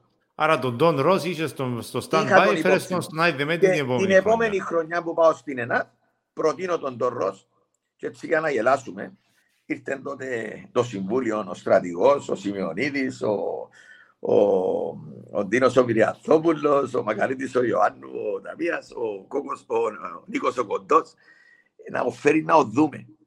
Λάλο που μέσα μου ρε, ποιους να, ποιοι να δείτε εσείς ρε, ποιον να δείτε, δεν ήταν πώς να δείτε. Ε, κατάλαβες, θέλαν να ο δούμε να είναι καλός. Ε, πήρα τον τελειό, δεν μπορεί να στο παλιό κλειστό της ΕΡΑ. Κάτε λαό του Ρώση, συγγνώμη λαό του. Αλλά, ε, παρακολουθείς με; Ναι, ναι, βέβαια. Ναι, ναι, ναι, ναι, γιατί βλέπω τη δική μου την κάμερα έφυγε, δεν πειράζει. Ε, λέω τους, ε, συγγνώμη μπορώ να σε υποβάλω σε την δοκιμασία, Αντών, είναι εγώ που ψάχνω την αξία σου, θέλουν να σε δουν. Οπότε να σε βάλω να κάνεις κάποια ντριν και να αποφασίσουν, έτσι θα αμφιβολία ότι ήταν να... Καλά, ο Ρόσεν μπήκε στο αεροπλάνο, ήρθε στην Κύπρο και ναι, έπρεπε ναι, να περάσει το δοκιμαστικά που τον στρατηγό και τον κοντό και τον Μυραθόπουλο. Ναι, ναι, και κατευθείαν στο γήπεδο τώρα, πάλι στο μισό γήπεδο, έκαναμε κάποιες ασκήσεις, κάποια αυτά. Οπότε στο δεκάλεπτο φωνάζουν κλείστον, κλείστον, κλείστον, δηλαδή μου και παιχταράς. Φωνάζουν μου, ειδικοί τώρα. Ναι. Οπότε ε, εγώ γέλου, να τώρα ρε να πείτε από τον παίχτη του τώρα, τρίφαν τα μάτια τους. Ε, μετά, όταν αρχίσαμε και στείλαμε την ομάδα, και υπήρξε ενθουσιασμός. Ε, ήταν άδικο να παίζουμε με ένα ξένο. Και είπα τους, ξέρετε, ήβρα ακόμα έναν παίχτη. Ήταν ο Κανακάκης, είχε 15 κιλά φυσικά παραπάνω και είχε 40 χρονών και πόνοι στην Ελλάδα. Ξέρω τον τι παιχταρά, έπαιξα αντίπαλος του και ξέρω τον στην Ελλάδα. Γι' αυτό σου είπα προηγουμένως, μιλούσαν τη μπάλα τότε. Ναι. Και λέω του, μπορούμε, μίλησα του και μπορεί να έρχεται στην Κύπρο να μας βοηθήσει τα τρία-τέσσερα παιχνίδια από να παίξουμε για να σωθούμε. Και λέω μου να το δούμε. Στην αρχή όταν ήρθε έτσι υπέρβαρος είπα μου όχι εγκάμνη. Ο Γιάννης εν τω μεταξύ ξερά το δηλαδή μας τους αυτούς. Εγώ δώσ' μου ένα μήνα δηλαδή μου να προετοιμαστώ. Και όταν προετοιμαστεί και πιάμε το το πρώτο παιχνίδι στο Λευκό Θεό. Ε, χάσαμε έναν πόντο ε, στην παράταση και ο Γιάννης επέταν. Να το φέρνεις, να το φέρνεις. Δεύτερο μας παίζουμε στον Άι Δεμέτη. Παίζουμε με τον Κεραυνό. Χάνουμε στη δεύτερη παράταση. Πάλι έναν πόντο. Τι κατ' γήπεδο εν τω μεταξύ αλλά όχι. Ελέα μου που τότε να το φέρνεις στο Γιάννη. Ενώ μου λέει δεν έχουμε λεφτά. Ναι, ναι, ναι. δεν Ένας, ναι, ναι. ένας λεβεντάνθρωπος δεν ήθελε λεφτά, πληρώναμε του μόνο τον άνθρωπο που άφηνε γιατί είχε πρακτορείο του προπό τα λεφτά του γιατί έφευκε Παρασκευή Σάββατον Κυριακή. Πληρώναμε τον υπάλληλο και βάλαμε το στο ξενοδοχείο το άστι και η χαρά του Γιάννη ήταν να πάμε τη νύχτα με να πιούμε τις πυρούες μας, να φάμε το σουβλάκι μας και να είναι οικογένεια. Λεβεντάνθρωπος. Ως σήμερα έχουμε επαφή. Και μετά, όχι μόνο εσώθηκε η ομάδα. Επίαμε να ήττητη η Ρόδοτε από τότε, μετά την δεύτερη αγωνιστική, μέχρι το τέλος. Και ποιον κερδίσαμε τον Αχιλέα Γκαμακλείου στον τελικό, 4-2 στα play-off. Ναι, ναι. Όντας ο Αχιλέα πλέον όμως, με δύο ξένους, συν τον Κοζάκη, συν τον Ασίκαλη, έτσι, με πλήρη συστοιχεία ομάδα. Ο Πέπος είχε, είχε, είχε μείνει ως προπονητής ο Πέπος ή ως το... Είχε ξεκινήσει ο Πέπος, εφάμε τον μόλις τους κερδίσαμε στο Καϊμακλίν την πρώτη φορά, έφυγε ο Πέπος και ανέλαβε μετά ο Νάσος ο Παναγιώτου. Και ε, κερδίσαμε, κερδίσαμε 2-0, κερδίσαμε στον Άιντε με την έναν πόντον και βγήκαν με αλαζονία, είπαν ότι ως τσάμε ήταν τα ψουμιά μας και πάμε και κάνουμε μια εκπληκτική εμφάνιση μέσα στο Καϊμακλίν σε μια κόλαση πραγματικά με την καλή να το λέω γιατί αγαπώ τον κόσμο του Αχιλέα είναι πραγματικά... Εσένα πώς υποδεχτήκαν τάκι σε εκείνους τους τελικούς ή καμακλώδες όλοι; Ε, εντάξει, πραγματικά μες στεναχωρούσαν γιατί με έβριζαν εμένα την οικογένεια μου λες και δεν είχα ιστορία στον Αχιλέα ε, και το παραπάνω δεν ανεγνώριζαν τότε, τώρα γνωρίζουν όλοι, ε, το γιατί έφυγα. Ναι, ναι. Τότε ο καθένας έλεγε ότι. Και να μην ξεχνούμε τι έγινε το 86 για να έρθεις πίσω. Ε, ναι, ακριβώς. Και τώρα που ο κόσμος γνωρίζει όλη την ιστορία και αυτά που ακούσετε εσείς και θα μάθουν και ο κόσμος, ε, ο καθένας μπορεί να αντιληφθεί. Εγώ τον Αχηλέα τον λατρεύω. Είναι η πρώτη μου και μεγάλη μου αγάπη. Ναι. Έτσι. Του χρωστώ σαν σωματείο, σαν ιστορία μαζί με τον Λίραν ευγνωμοσύνη γιατί μου έδωσε την ευκαιρία να ανδρωθώ μέσα στο μπάσκετμπολ. Δεν ξέχνω αυτά τα χρόνια τους φίλους μου, την αγάπη και τον κόσμο κυρίως. Το αν κάποιοι άνθρωποι που το Συμβούλιο ή περιοδικά με αδίκησαν, ας μέφονται τους εαυτούς τους. Α τους κρίνει ο κόσμος και ο Θεός. Εγώ την αγάπη μου σωματεία είναι υπεράνω των ανθρώπων. Έτσι. Την κρατώ, με γνωρίζουν, αλλά είχα το θάρρος, ρώτε μου, ως και σήμερα να τους λέω με παρησία την αλήθεια και πάντοτε για το καλό του Αχηλέα. Περάσαν τα χρόνια και έρχονται και μου λένε Τάκη, είχες δίκιο που τα έλεγες αυτά τα πράγματα. Είχες δίκιο για εκείνον, είχες δίκιο για τούτο. Και πέρασαν εκείνα τα καλά χρόνια και το σωματείο τώρα ε, βολοδέρνει μεταξύ φθοράς και αρθασία για να επιβιώσει. Ε, εγώ προσπάθησα τότε να ε, δημιούργησα ένα μηχανισμό παραγωγής ταλέντων. Είμαστε η πιο φανταζή ομάδα, η πιο γεμάτη, η πιο λαοφιλής. Και αντί να τα εκμεταλλευτούν και να έρθουν και εκείνοι να, κάνουν, να βάλουν το λιθαράκι τους και να στηρίξουν τους παίχτε, να τους δίνουν και τους πέντε μπακύρες ναι. Δεν είναι, θέλαν μόνο να κερδίσουν. Και στο τέλος έκαναν τους έξυπνους, ενώ δεν είχα γνώση για το αντικείμενο, Εδιώξαμε εμένα που ήταν η σπουδή μου, ήταν η, η, η, ικανότητα μου, ήταν η γνώση μου, ήταν οι εμπειρίες μου που έφερνα από το εξωτερικό, χωρίς αλαζόνια αλλά για το καλό. επειδή κάποιοι διαφωνούσαν, έγιναν όλα αυτά. Και κάνω τη χρονιά στον Αχηλέα και το γελίο ποιον ήταν. Ήρθε ο Μαγαρίσο μου και λέει μου τάκι θέλουμε σε πίσω. Και λέω του όχι κύριε Νίκο. Μετά από το πρωτάθλημα με την Μετά από το πρωτάθλημα, ναι, 89-90, ναι, ναι, 4-2 μες στο Άιντε Μέτιο ναι. τελευταίος αγώνας. Τελευταίος αγώνας, ναι, που ήταν ο Λιούμπο την μπουκάλα πάνω στον τοίχο. Ε, αλυσμόνητες εποχές, ε, ηρόδοτε. Μιλάμε ο κόσμος, εσύ είσαι Άιντε Μέτιο, να τους ρωτήσεις έναν, έναν ηφαίστειο, Ναι, μια ναι. πραγματική έκρηξη χαράς. Εγώ τούτον κρατώ. Έχω δει το βίντεο, υπάρχει στο YouTube το τάκι, τι το βίντεο. έκπληξη χαράς Έχω δει το... Ε, Ναι, ναι. υπήρχε στον Άιντε Μέτη μετά από 20 χρόνια που πήραν το πρωτάθλημα με τον Παλάδιον η ΕΝΑΒ να το ξαναπάρει με, μέσα από τούντες συνθήκες. Με, μια, Ναι. με αμούστακα παιδάκια. Η ομάδα η οποία είχε υποβιβαστεί την προηγούμενη χρονιά και το παιχνίδι με το ΑΠΟΕΛ είχε πέσει το φως. τελικά συνεχίστηκε. υποβιβάστηκε, Το, το ξέρω, ναι, ναι. Ε, ναι, και Ε, εδώ, εδώ να μου επιτρέψεις να πω γιατί έμαθα να χτιμώ τους συναδέλφους. Η δουλειά που ανέλαβα εγώ είχε έτσι πρωτεργάτη και τον ο, συνάδελφο και φίλον τον Μιχάλη τον Τσαγκαρίδη, ο οποίος ξεκίνησε όντας ε, ε, τελειωμένος πλέον καθηγητής με ειδικότητα στο μπασκετ, ήταν ο πρώτος και μετά ήμουν ο επόμενος. Έκανε αυτή τη δουλειά με αυτά τα παιδιά, αυτός σε δούλεψε. Και εγώ πήγα και συνέχισα αυτόν το έργο όταν με φώναξε η Ο ΕΝΑ. οποίος είναι νυν προπονητής τώρα στην Ελλάδα. Ναι, έτσι, ναι, ναι. ε, Είχε το κύκλοι- εθνικό τότε ο, ο Μιχάλης. Ε, και ήρθε τότε η ομάδα και μου λέει, Κάκη, κρίνουμε ότι εσύ πρέπει να οδηγήσεις την ομάδα γιατί αυτό. Και έτσι πρέπει όμως Ναι. Ε, ε, να το πω γιατί ε, εκείνα τα παιδιά δούλεψαν με τον Μιχάλη και τα παρέλαβα εγώ και συνέχισα και εγώ με τη σειρά μου να προσφέρω και να δημιουργώ την νέα ΕΝΑΔ. Πετύχαμε τον τίτλο και ήρθε ο Μουσούτας και μου λέει κύριε Τάκη και μάλιστα λαλή μου θα σου δούμε και χίλια, χίλιες λίρες. Να του, μα κύριε Νίκο, να σου πω την παροιμία, λέω τώρα το σκηνή του χορκάτι μονών είναι φτάνει και διπλών φτάνει. Πέρσι μου διούσε 400 λέω του και τώρα να μου διάγεται χίλιες. Άις με λαλή μου και καταλάβαμε τα λάθη μας λέει μου. Θέλουμε σε πίσω. Λέω του κύριε Νίκο, εάν δεν μου, εγώ πιάσα πρωτάθλημα με τους ανθρώπους, έδειξα μου αγάπη όλοι. Δεν μπορώ να πουλήσω τον το σωματείο που αντρώθηκαν πας- προπονητικά, πέτυχα τον τον τίτλο. Τα λεφτά που μου διούσαν έτσι για να ξέρει, για να ξέρει και ο κόσμο ήταν 650 λίρε η ένα συν το πριν. Εγώ ήταν εύκολο να πάρω τι χίλιε του Αχηλέα. Βέβαια. Και να πάω σε Μιλούμε πιο για καλή πολλά ομάδα. λεφτά, έτσι. Οι μικροί Ε, σήμερα για- που ακούν λίρες δεν το ξέρουν, αλλά χίλιες λίρες είναι Ναι, απίστευτα. ποσά. τότε, ναι, αλλά παίζαμε για 150 και 200 σαν προπονητές. Ναι, ναι. Δεν πιάναμε Ναι, ναι. λεφτά σαν παίχτες. Έτσι, και μια παρέθεση που δεν είπαμε, όταν ήρθα πίσω, ο Αχιλέας μου έδινε 150 λίρες σαν προπονητή και ο κύριος μου Σουτάς, επειδή ένιωθε την ενοχή, επειδή ήμουν και αδιόριστος, ώσπου να μου έβρω δουλειά, ε, διούσαμε με 150 λίρες και αποζημίωση. Δεν έπαιρνα λεφτά όμως σαν παίχτης. Δηλαδή έπαιρνα 300 και κάθε χρόνο έκανα και 15 λίρες αύξηση. Έπιανα το δεύτερο 315, τον τρίτο 330 και πάει λέγοντας.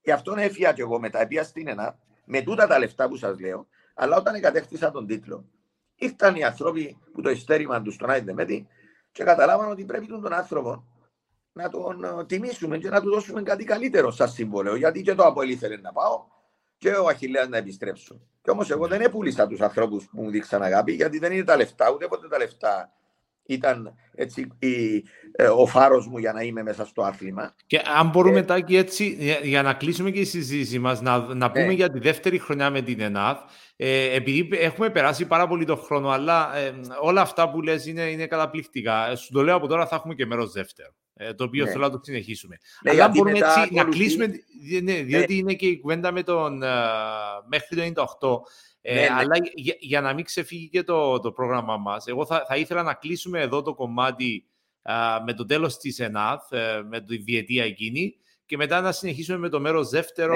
Ναι. ε, πολύ απλά, σύντομα. απλά να αναφερθούμε συνοπτικά για τη συνέχεια. Γίνεται αυτό, λέω, του λέω επιλέξει. Και επειδή τον πραγματικά τον κύριο Μουσούτα τον λατρεύω και την οικογένεια Μουσούτα, γιατί αυτοί με βοήθησαν. Μπορεί να Ήταν ο γίνει. Νίκος, ε, για να, επειδή δεν τους ξέρω Έτσι. καλά, ο Νίκος Μουσιούτας Μακαρίτης είναι ο πατέρας του νυν βουλευτή του Ναι, Μαρίνου. ναι, ναι, Μουσιούτα. ο πατέρας του Μαρίνου μεγάλωσα τα σπίτια μας είναι απέναντι. Εγώ μεγάλωσα μες στην αυλή τους. Όπως και Οκ. ο υπουργός ο κύριος Μουσούτα που ήταν στη Λόβατη του Αχηλέα και αυτός μακαριστός με βοήθησαν, ας πούμε. Δεν έχω παράπονο με αυτή την έννοια. Μπορεί να μην τα κατάφερε ο κύριος Μουσούτα να μου έβρει τη δουλειά. Εγώ ξέρω ότι προσπάθησε. Και εγώ αυτά τα αναγνωρίζω. Και ξέρω ποιος ήταν ο υπέτειος για να μην επιστρέψω στην Ελλάδα. Τη στιγμή που ο κύριος Νίκος μπροστά μου εδέχτηκε την προσφορά του Ηλυσιακού. Τέλος περιπτώσει, ε, του λέω κύριε Νίκο, Ναι. εάν δεν μου δείξετε ότι είμαι άνθρωπος, δεν θα ξαναεπιστρέψω στον Αχίλε. Δηλαδή, τι, λέει μου τι. Το πρωτάθλημα είναι σύντρεχε τότε. Λέω του, κοίταξε να δεις. Εμείς, εμάς κερδίζετε μας 2-0. Την επόμενη χρονιά ο Χιλιάδε μας κέρδιζε 2-0. Ε, μάλλον, ε, ε, όχι, είμαστε ένα-ένα. Και, και ε, προσμετρούσαν οι νίκες ε, οι Ρόδοτες. Εμείς κερδίσαμε τον τότε πεζοπορικό που ήταν ανερχόμενη δύναμη ε, με πολλά λεφτά. Ε, κερδίσαμε το 2-0 τη δεύτερη χρονιά. Και λέω του, κοίταξε να δεις. Συμφέρει σας, επειδή να παίξουμε εμείς με τον πεζοπορικό, να τον αποκλείσουμε και να μας έβρετε στον τελικό, να έχετε το πλεονέκτημα της έδρας και να είμαστε ένα. Άρας σκεφτείτε το λίγο λογικά. Και λέει μου, ρε, έχεις δίκιο. Αλλιώς θα του, θα χάσετε και τα λεφτά που μπορείτε να με πουλήσετε σαν παίχτη, γιατί υπήρχε και το πράγμα Ήμουν μια μεγάλη αξία όταν το Αποέλ διάν τους μέχρι 150.000 ευρώ λίρες για να με πάρει και λένε ο άλλος θέλω 200 και 240, μιλούμε για εξωφρενικά πράγματα. Και λέω του ναι. εγώ αν δεν μου δείξετε ότι παραμένω άνθρωπος έτσι και να, ε, ε, να παίξω, στερείτε μου την χαρά και την δυνατότητα του επαγγελματία, δεν επιστρέφω. Και πηγαίνουν πίσω στον Αχηλέα και συμφωνούν να με παραχωρήσουν τα play-off, να παίξω με την Ελλάδα. Ήταν 8 παιχνίδια και δώσαν 4.000 λίρες. Ήταν 500 λίρες το παιχνίδι για να καταλάβετε. Εμέναν 8 παιχνίδια για να τελειώσει η σεζόν. Για να κερδίσουμε εμείς τον πεζοπορικό και να μας βρει ο Αχηλέα. Και εκεί γίνεται η μεγάλη αδικία που τιμωρούν το Tate με τέσσερις αγωνιστικές των δεύτερων μας Αμερικανών και την έδρα. Παίζουμε, φιλοξενούμενοι στη Λεμεσόν Μπαράζ με τον πεζοπορικό και κλεισμένο το θυρών ή στη Λάρναγα. Χάσαμε τους αγώνες για μικρολεπτομέρειες με ένα ξένο. Και έπαιζα και εγώ δίπλα στον Χρήστο, δίπλα στον Άντρον, τον Στυλιανίδη, δίπλα στον Μαξούδη, δίπλα στον Χατζηδανασίου και τα παιδιά ο Παστελίνο, τον Καπαρτί. Και έπαιξα μαζί τους 8 παιχνίδια. Ναι. Και εφόσον έδειξαν αυτό το πράγμα το ανθρώπινο πρόσωπο ο Αχηλέα, τότε με καλούν πίσω και ξεκινά το 91-92 που παίξαμε με συνεργάτη τον Αντρέφ προπονητή και ως παίχτη και αρχίζει εφόσον θέλεις να τα πάρουμε μετά. Πήρετε το πρωτάθλημα, το πρωτάθλημα νομίζω το 92 το, ή το 91. Πότε το είχε πάρει ο, με σένα ο Αχιλέας; Ο Αχιλέας το 91-92 παίξαμε όταν επέστρεψα πίσω με βούλγαρους καλαδοσφαιριστές γιατί υπήρχε και έτσι μια περίεργη κατάσταση όταν θέλουμε Αμερικανούς, μετά θέλουμε μαύρους, μετά θέλουμε χαρακτηριστικά θέματα. Ναι, ναι, ναι. Πήραμε, πήραμε στην Ακίνη, δεν θέλα ξένους. Ύστερα έφεραν λευκούς, ανατολικούς. Ύστερα πήγαμε στους λευκούς Αμερικανούς. Το 1992 παίξαμε το σπουδαιότερο μπάσκετ ως ομάδα, ως team με τον Βούλγαρο, τον Ιόνοφ και τον Σλάβοφ. Σπουδαία ομάδα, μας αδίκησαν τότε και δεν πήραμε το πρωτάθλημα. Την επόμενη χρονιά είναι που ήρθαν λευκοί Αμερικανοί, ο Τζο Χατ και ο Σίλβιλ Τέσμα, που είναι οι πιο σπουδαιότερους παίχτες. Ο Λεντέσμα για μένα είναι ο κορυφαίος που ήρθε ποτέ ναι, ναι. Και εκεί, που, εκεί πήραμε το, το πρωτάθλημα έτσι διαπεριπάτου. Δηλαδή το 92-93 ήταν το πρωτάθλημα. Όταν mm-hmm. κερδίσαμε και την Ιουγκοπλάστικα, την πρωταθλήτρια Ευρώπης, την ναι. ε, Σλόμποταν Ταμάσια που ξέρει πλέον όλος ο κόσμος, όντας πρωταθλήτρια Ευρώπης την προηγούμενη χρονιά του Κούκος, του Ντίβατς και ε, θρύλων του Ιουγκοσλάβικου μπάσκετ. Παγκοσμίου μπάσκετ.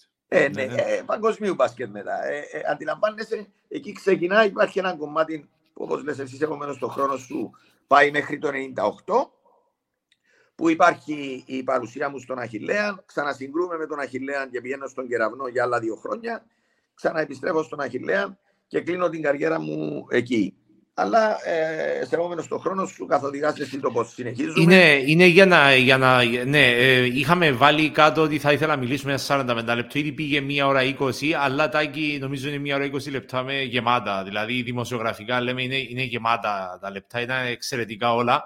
Ακόμη και εγώ πολλά από αυτά τα διάβασα, ξέρεις, εγώ είμαι το 86 έντιμα, είμαι πολύ πιο νεαρός, αλλά ε, πολλά από αυτά έχω διαβάσει, έχω ακούσει και όσα είδε με τίτης έχω ακούσει πολλά, αλλά σήμερα έμαθα 5-10 πράγματα που δεν ήξερα ήδη ή, ή, ή προσθέθηκα σε πράγματα που ήξερα και πραγματικά εκτιμώ πολύ την κουβέντα που κάναμε. Τάκη Μιραλάη, θέλω να κλείσουμε από τώρα το ραντεβού μας για το μέρος δεύτερο, ε, αλλά και μέρος τρία ακόμα, διότι έχω πάρα πολλά να μιλήσουμε μαζί σου για αναπτυξιακά. Η δουλειά που κάνει, ειδικά στη δική μου τη ομάδα, την ΕΝΑΔ, με τις γυναίκες για ξέρω, πάνω από 10 χρόνια, ε, τη βλέπουμε σήμερα με την Έλενα Μπιλακούτα να είναι η κορυφαία μας καλοσφαιρίστρια, δημιούργημα δικό σου και όχι μόνο, και άλλες παίχτριες. Και η Στέφανη ε, Γεωργίου και η Στέφανη Γεωργίου που είναι τώρα στην ΑΕΛ, η Τέλο που είναι στην Αμερική, η Χριστινάκη που είναι στην Εθνική Ελλάδος και στην ναι, ναι. Ισπανία. με την Βαλέτια. Τώρα η Στέφανη Φουκάρη που είναι και αυτή στην Αμερική.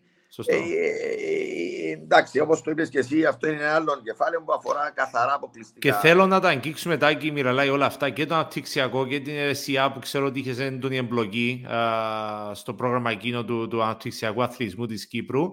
Ε, αν δέχεσαι και εσύ και αν μου επιτρέπεις, θα κλείσουμε από τώρα ραντεβού για να έχουμε ένα μέρος δεύτερο στα podcast μας. Ε, θα είναι χαρά μου. Εγώ είμαι ανοιχτό βιβλίο. Όλα αυτά προορίζω να τα κάνω σε βιβλίο κάποια στιγμή, αναφορές.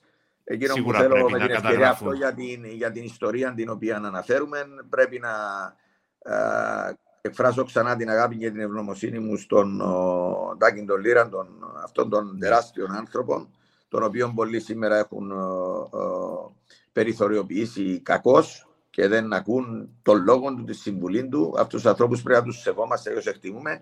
Ένα μεγάλο, μεγάλο ευχαριστώ και ευγνωμοσύνη σε όλους τους παλιούς μου φίλους, συμπαίχτες, γείτονες, παιδικούς μου φίλους οι οποίοι με στήριξαν τότε στην αγαπημένη μας ομάδα των Αχιλέων και μακλιου σε όλη εκείνη την ιστορία, σε όλους εκείνους τους παράγοντες του σωματείου και περισσότερον όλων εκείνων των κόσμων που με αγάπησε, τον αγάπησα γιατί ταυτιστήκαμε μαζί. Είναι και παραμένει ο Αχιλέας η μεγάλη μου αγάπη ε, στην ιστορία. Η δεύτερη μου αγάπη είναι η ΕΝΑΤ, γιατί πρέπει να σου πω έτσι, κάτι που γι' αυτό θα σε εκπλήξει. Ε, Κάποιος θα νομίζει ότι έκανα περισσότερα χρόνια στον Αχηλέα από ότι στην ΕΝΑΤ. Σε πληροφορώ ότι στην ΕΝΑΤ έχω περισσότερα χρόνια στον Αχηλέα, έκανα 17 στην ΕΝΑΤ παραπάνω από 20. Είδες. Ε, Δεν το- δεν το φυσικά ξέρω το. περισσότερος Ε, ως τρομερό. προπονητής. Θα σε κάνω με επίτιμο δημόνιο του Άιδεμέτη. Αν δεν Ε, έπρεπε δεν να ήσουν χρειάζεται. ήδη, Τάκη. Εμένα- Έπρεπε να εμένα ήσουν μου ήδη αρκεί. η αλήθεια. Εμένα μου Μόνο αρκεί για το αγάπη. 89-90 και τώρα το λέω πέρα από την πλάκα. Το λέω και σοβαρά. Μόνο για το 89-90 έπρεπε να έχει ο Δόμηρα Λάι στο Άιδεμέτη. Ε, εντάξει, δυστυχώς κάποιοι, εφόσον το θέτεις, με αγγίζεις τώρα και είναι από τα πράγματα που δεν δέχομαι, τις αδικίες και, τις, ε, και την Κοίτα, εγώ είμαι όπως σου είπα, είμαι πιο νεαρό. Δεν ξέρω τι σου έχουν κάνει και τα λοιπά. και τις Όχι, αδικίες μιλώ τις για που είμαι πρόσφατα. σίγουρος. Μιλώ για πρόσφατα, Αλλά, διότι ναι. η συμπεριφορά των διοικούντων ε, εδώ και δύο χρόνια όταν ε, με ανάγκασαν να φύγω από αυτόν το έργο που έκανα στην ΕΝΑΤ, δεν είναι τυχαίο και με, πραγματικά με πληγώνει γιατί δεν μου άξιζε. Το να σου δίνουν μια επιστολή μετά που τα έκανα από το 2000 μέχρι το 2007 η Ρόδοτε και το θυμάσαι ήσουν μαθητής μου στο σχολείο που ήμουν στην ΕΝΑ τότε με την Κιλέ, τις αδερφές Ιγνατίου, την Εφηνικού Κουλή, την Μπόπιν και τα λοιπά, που ξαναδημιούργησα την ΕΝΑ τη γυναικεία Θυμάμαι ομάδα. και την ναι, εξαιρετική. Ε, ομάδα. επέστρεψα στον Αχιλέα, έκανα δύο χρόνια στο αντρικό. Κακώ για να σώσω την ομάδα και την έσωσα με Μπέρτο Φόξ και ξέρω εγώ με συνεργάτη τον Φιλιππόπουλο. Και επιστρέφω το 9 που ξεκινούμε τη νέα ε, εποχή της ΕΝΑΤ μέχρι το 20 που διώκομαι κακήν κακός. Ε, όλα αυτά τα τελευταία χρόνια, ειδικά τα 11-12, που έχουμε στείλει τα πέντε μωρά, τις πέντε υπέροχες κοπέλες στο NCAA και άλλες τόσες εξαιρετικές ε, κοπέλες οι οποίες παίζουν ε, στην Κύπρο τώρα, όπως είναι η Νάτια, η Στέλλα, η Χρήσο και όλες αυτές, που μπορώ να, να ξεχνώ και καμιά τώρα. Αλλά ε, έδωσα αυτή την ευκαιρία στα παιδιά και να σπουδάσουν και να συνεχίσουν το έργο τους και να αγκαλιάσουν το μπάσκετ. Ε, δεν μου άξιζε εμένα να πάρω μια επιστολή με 22 λέξεις. 22 λέξεις. Μου έστειλα στο σωματείο να την παραλάβω. Ότι το σωματείο θέλει να σας ευχαριστήσει για τη συνεργασία που είχαμε τούτα αυτά τα χρόνια. Δεν είναι έτσι που συμπεριφέρονται στους ανθρώπους οι οποίοι δίνουν το είναι τους και τη ζωή τους, θυσιάζουν χρόνος και από την οικογένειά τους για να υπηρετούν το σωματείο και την ανάπτυξη του τόπου. Σε τούτα, είτε αχηλέα λέγεται, είτε ενά του εργάστηκα ή οτιδήποτε, οποιοδήποτε χώρος, δεν το δέχομαι. Ναι. Δεν το δέχομαι σαν άνθρωπος. Γιατί; Γιατί εγώ κρατώ την πλειοψηφία του κόσμου. Και εντό που κρατώ και στο Καϊμακλή και στον Αϊδεμέτη. Την αγάπη του κόσμου, η οποία εκδηλώνεται, σου το λέω, με συγκινεί κάθε στιγμή που με συναντά ένας φίλος, ένας γνωστός στο δρόμο και Ναι. μιλούμε για αυτά τα χρόνια. Τούτο είναι το μεγαλύτερο κέρδος. Το ότι Να το, δηλαδή ναι, να, να το έγινα αφήσουμε. καλύτερος άνθρωπος, το ότι ανδρώθηκα, το ότι σπούδασα, το ότι επέτυχα και το ότι συνεχίζω να προσφέρω ανελιπώς από το 1974 μέχρι σήμερα στο άθλημα είναι αυτό το οποίο με γεμίζει. Αυτό είναι το κέρδος μου. Ναι. Σε Τάκη Μεραλάη, να, ευχαριστώ- να, σε να, το, να, ευχαριστώ το, για την να το ευκαιρία. κλείσουμε με αυτό το θετικό το κομμάτι, διότι όντως η εκτίμηση είναι από ανθρώπους που έρχονται πάντα. Ε, ε, αυτό το μάθα και εγώ, είμαι πολύ πιο νεαρός. Ε, Τάκη, σου- ε, ήδη από τώρα σου λέω ότι θα έχουμε και μέρος δεύτερο, διότι όντως θέλω να μιλήσουμε και για το κομμάτι του αναπτυξιακού, που είναι πάρα πολύ σημαντικό. και άρα, άρα Τάκη Μιραλάη, να σε ευχαριστήσω πολύ. Έτσι εδώ, να το αφήσουμε σε εδώ το, το επεισόδιο μας. Ε, φίλες και φίλοι του Κυπριακού Μπάσκετ, Τάκης Μιραλάης, ένας θρύλος, ο οποίος νομίζω τόμους μπορεί να γράψει, όχι βιβλία και πραγματικά ελπίζω να τα βάλεις κάτω ε, εκείνα, ε, coach Μιραλάη, να τα έχω βάλεις κάτω. Διότι... Έχω όλα τα ντοκουμέντα, οι που δεν υπάρχουν ούτε στην Ομοσπονδία, σε μεγάλα box file της εποχής yeah, μόνο, μόνο, μόνο στις μνήμες, δηλαδή το, το ότι έφερνες από το μυαλό σου πράγματα τα οποία θυμώσουν παίχτες, στοιχεία, αγώνες, αυτό δείχνει, εντάξει, είναι και το προτέρημα του point card ε, και ο παίχτης, ο στρατηγός που τα θυμάται όλα. Ε, Coach Μιραλάη, σε ευχαριστώ πολύ. Ε, ευχαριστώ και, και εγώ, θα τα ξαναπούμε και στην Ομοσπονδία μέσα από το πρόγραμμα αυτό που δίνει ευκαιρία ο κόσμος να μάθει κάποιες πτυχές μιας εποχής ρομαντικής ε, για τον μπάσκετ. Ωραία. Σε ευχαριστώ πάρα πολύ. Τάκης Μιαλάης και θα τα ξαναπούμε στο επόμενο επεισόδιο του CPF Podcast.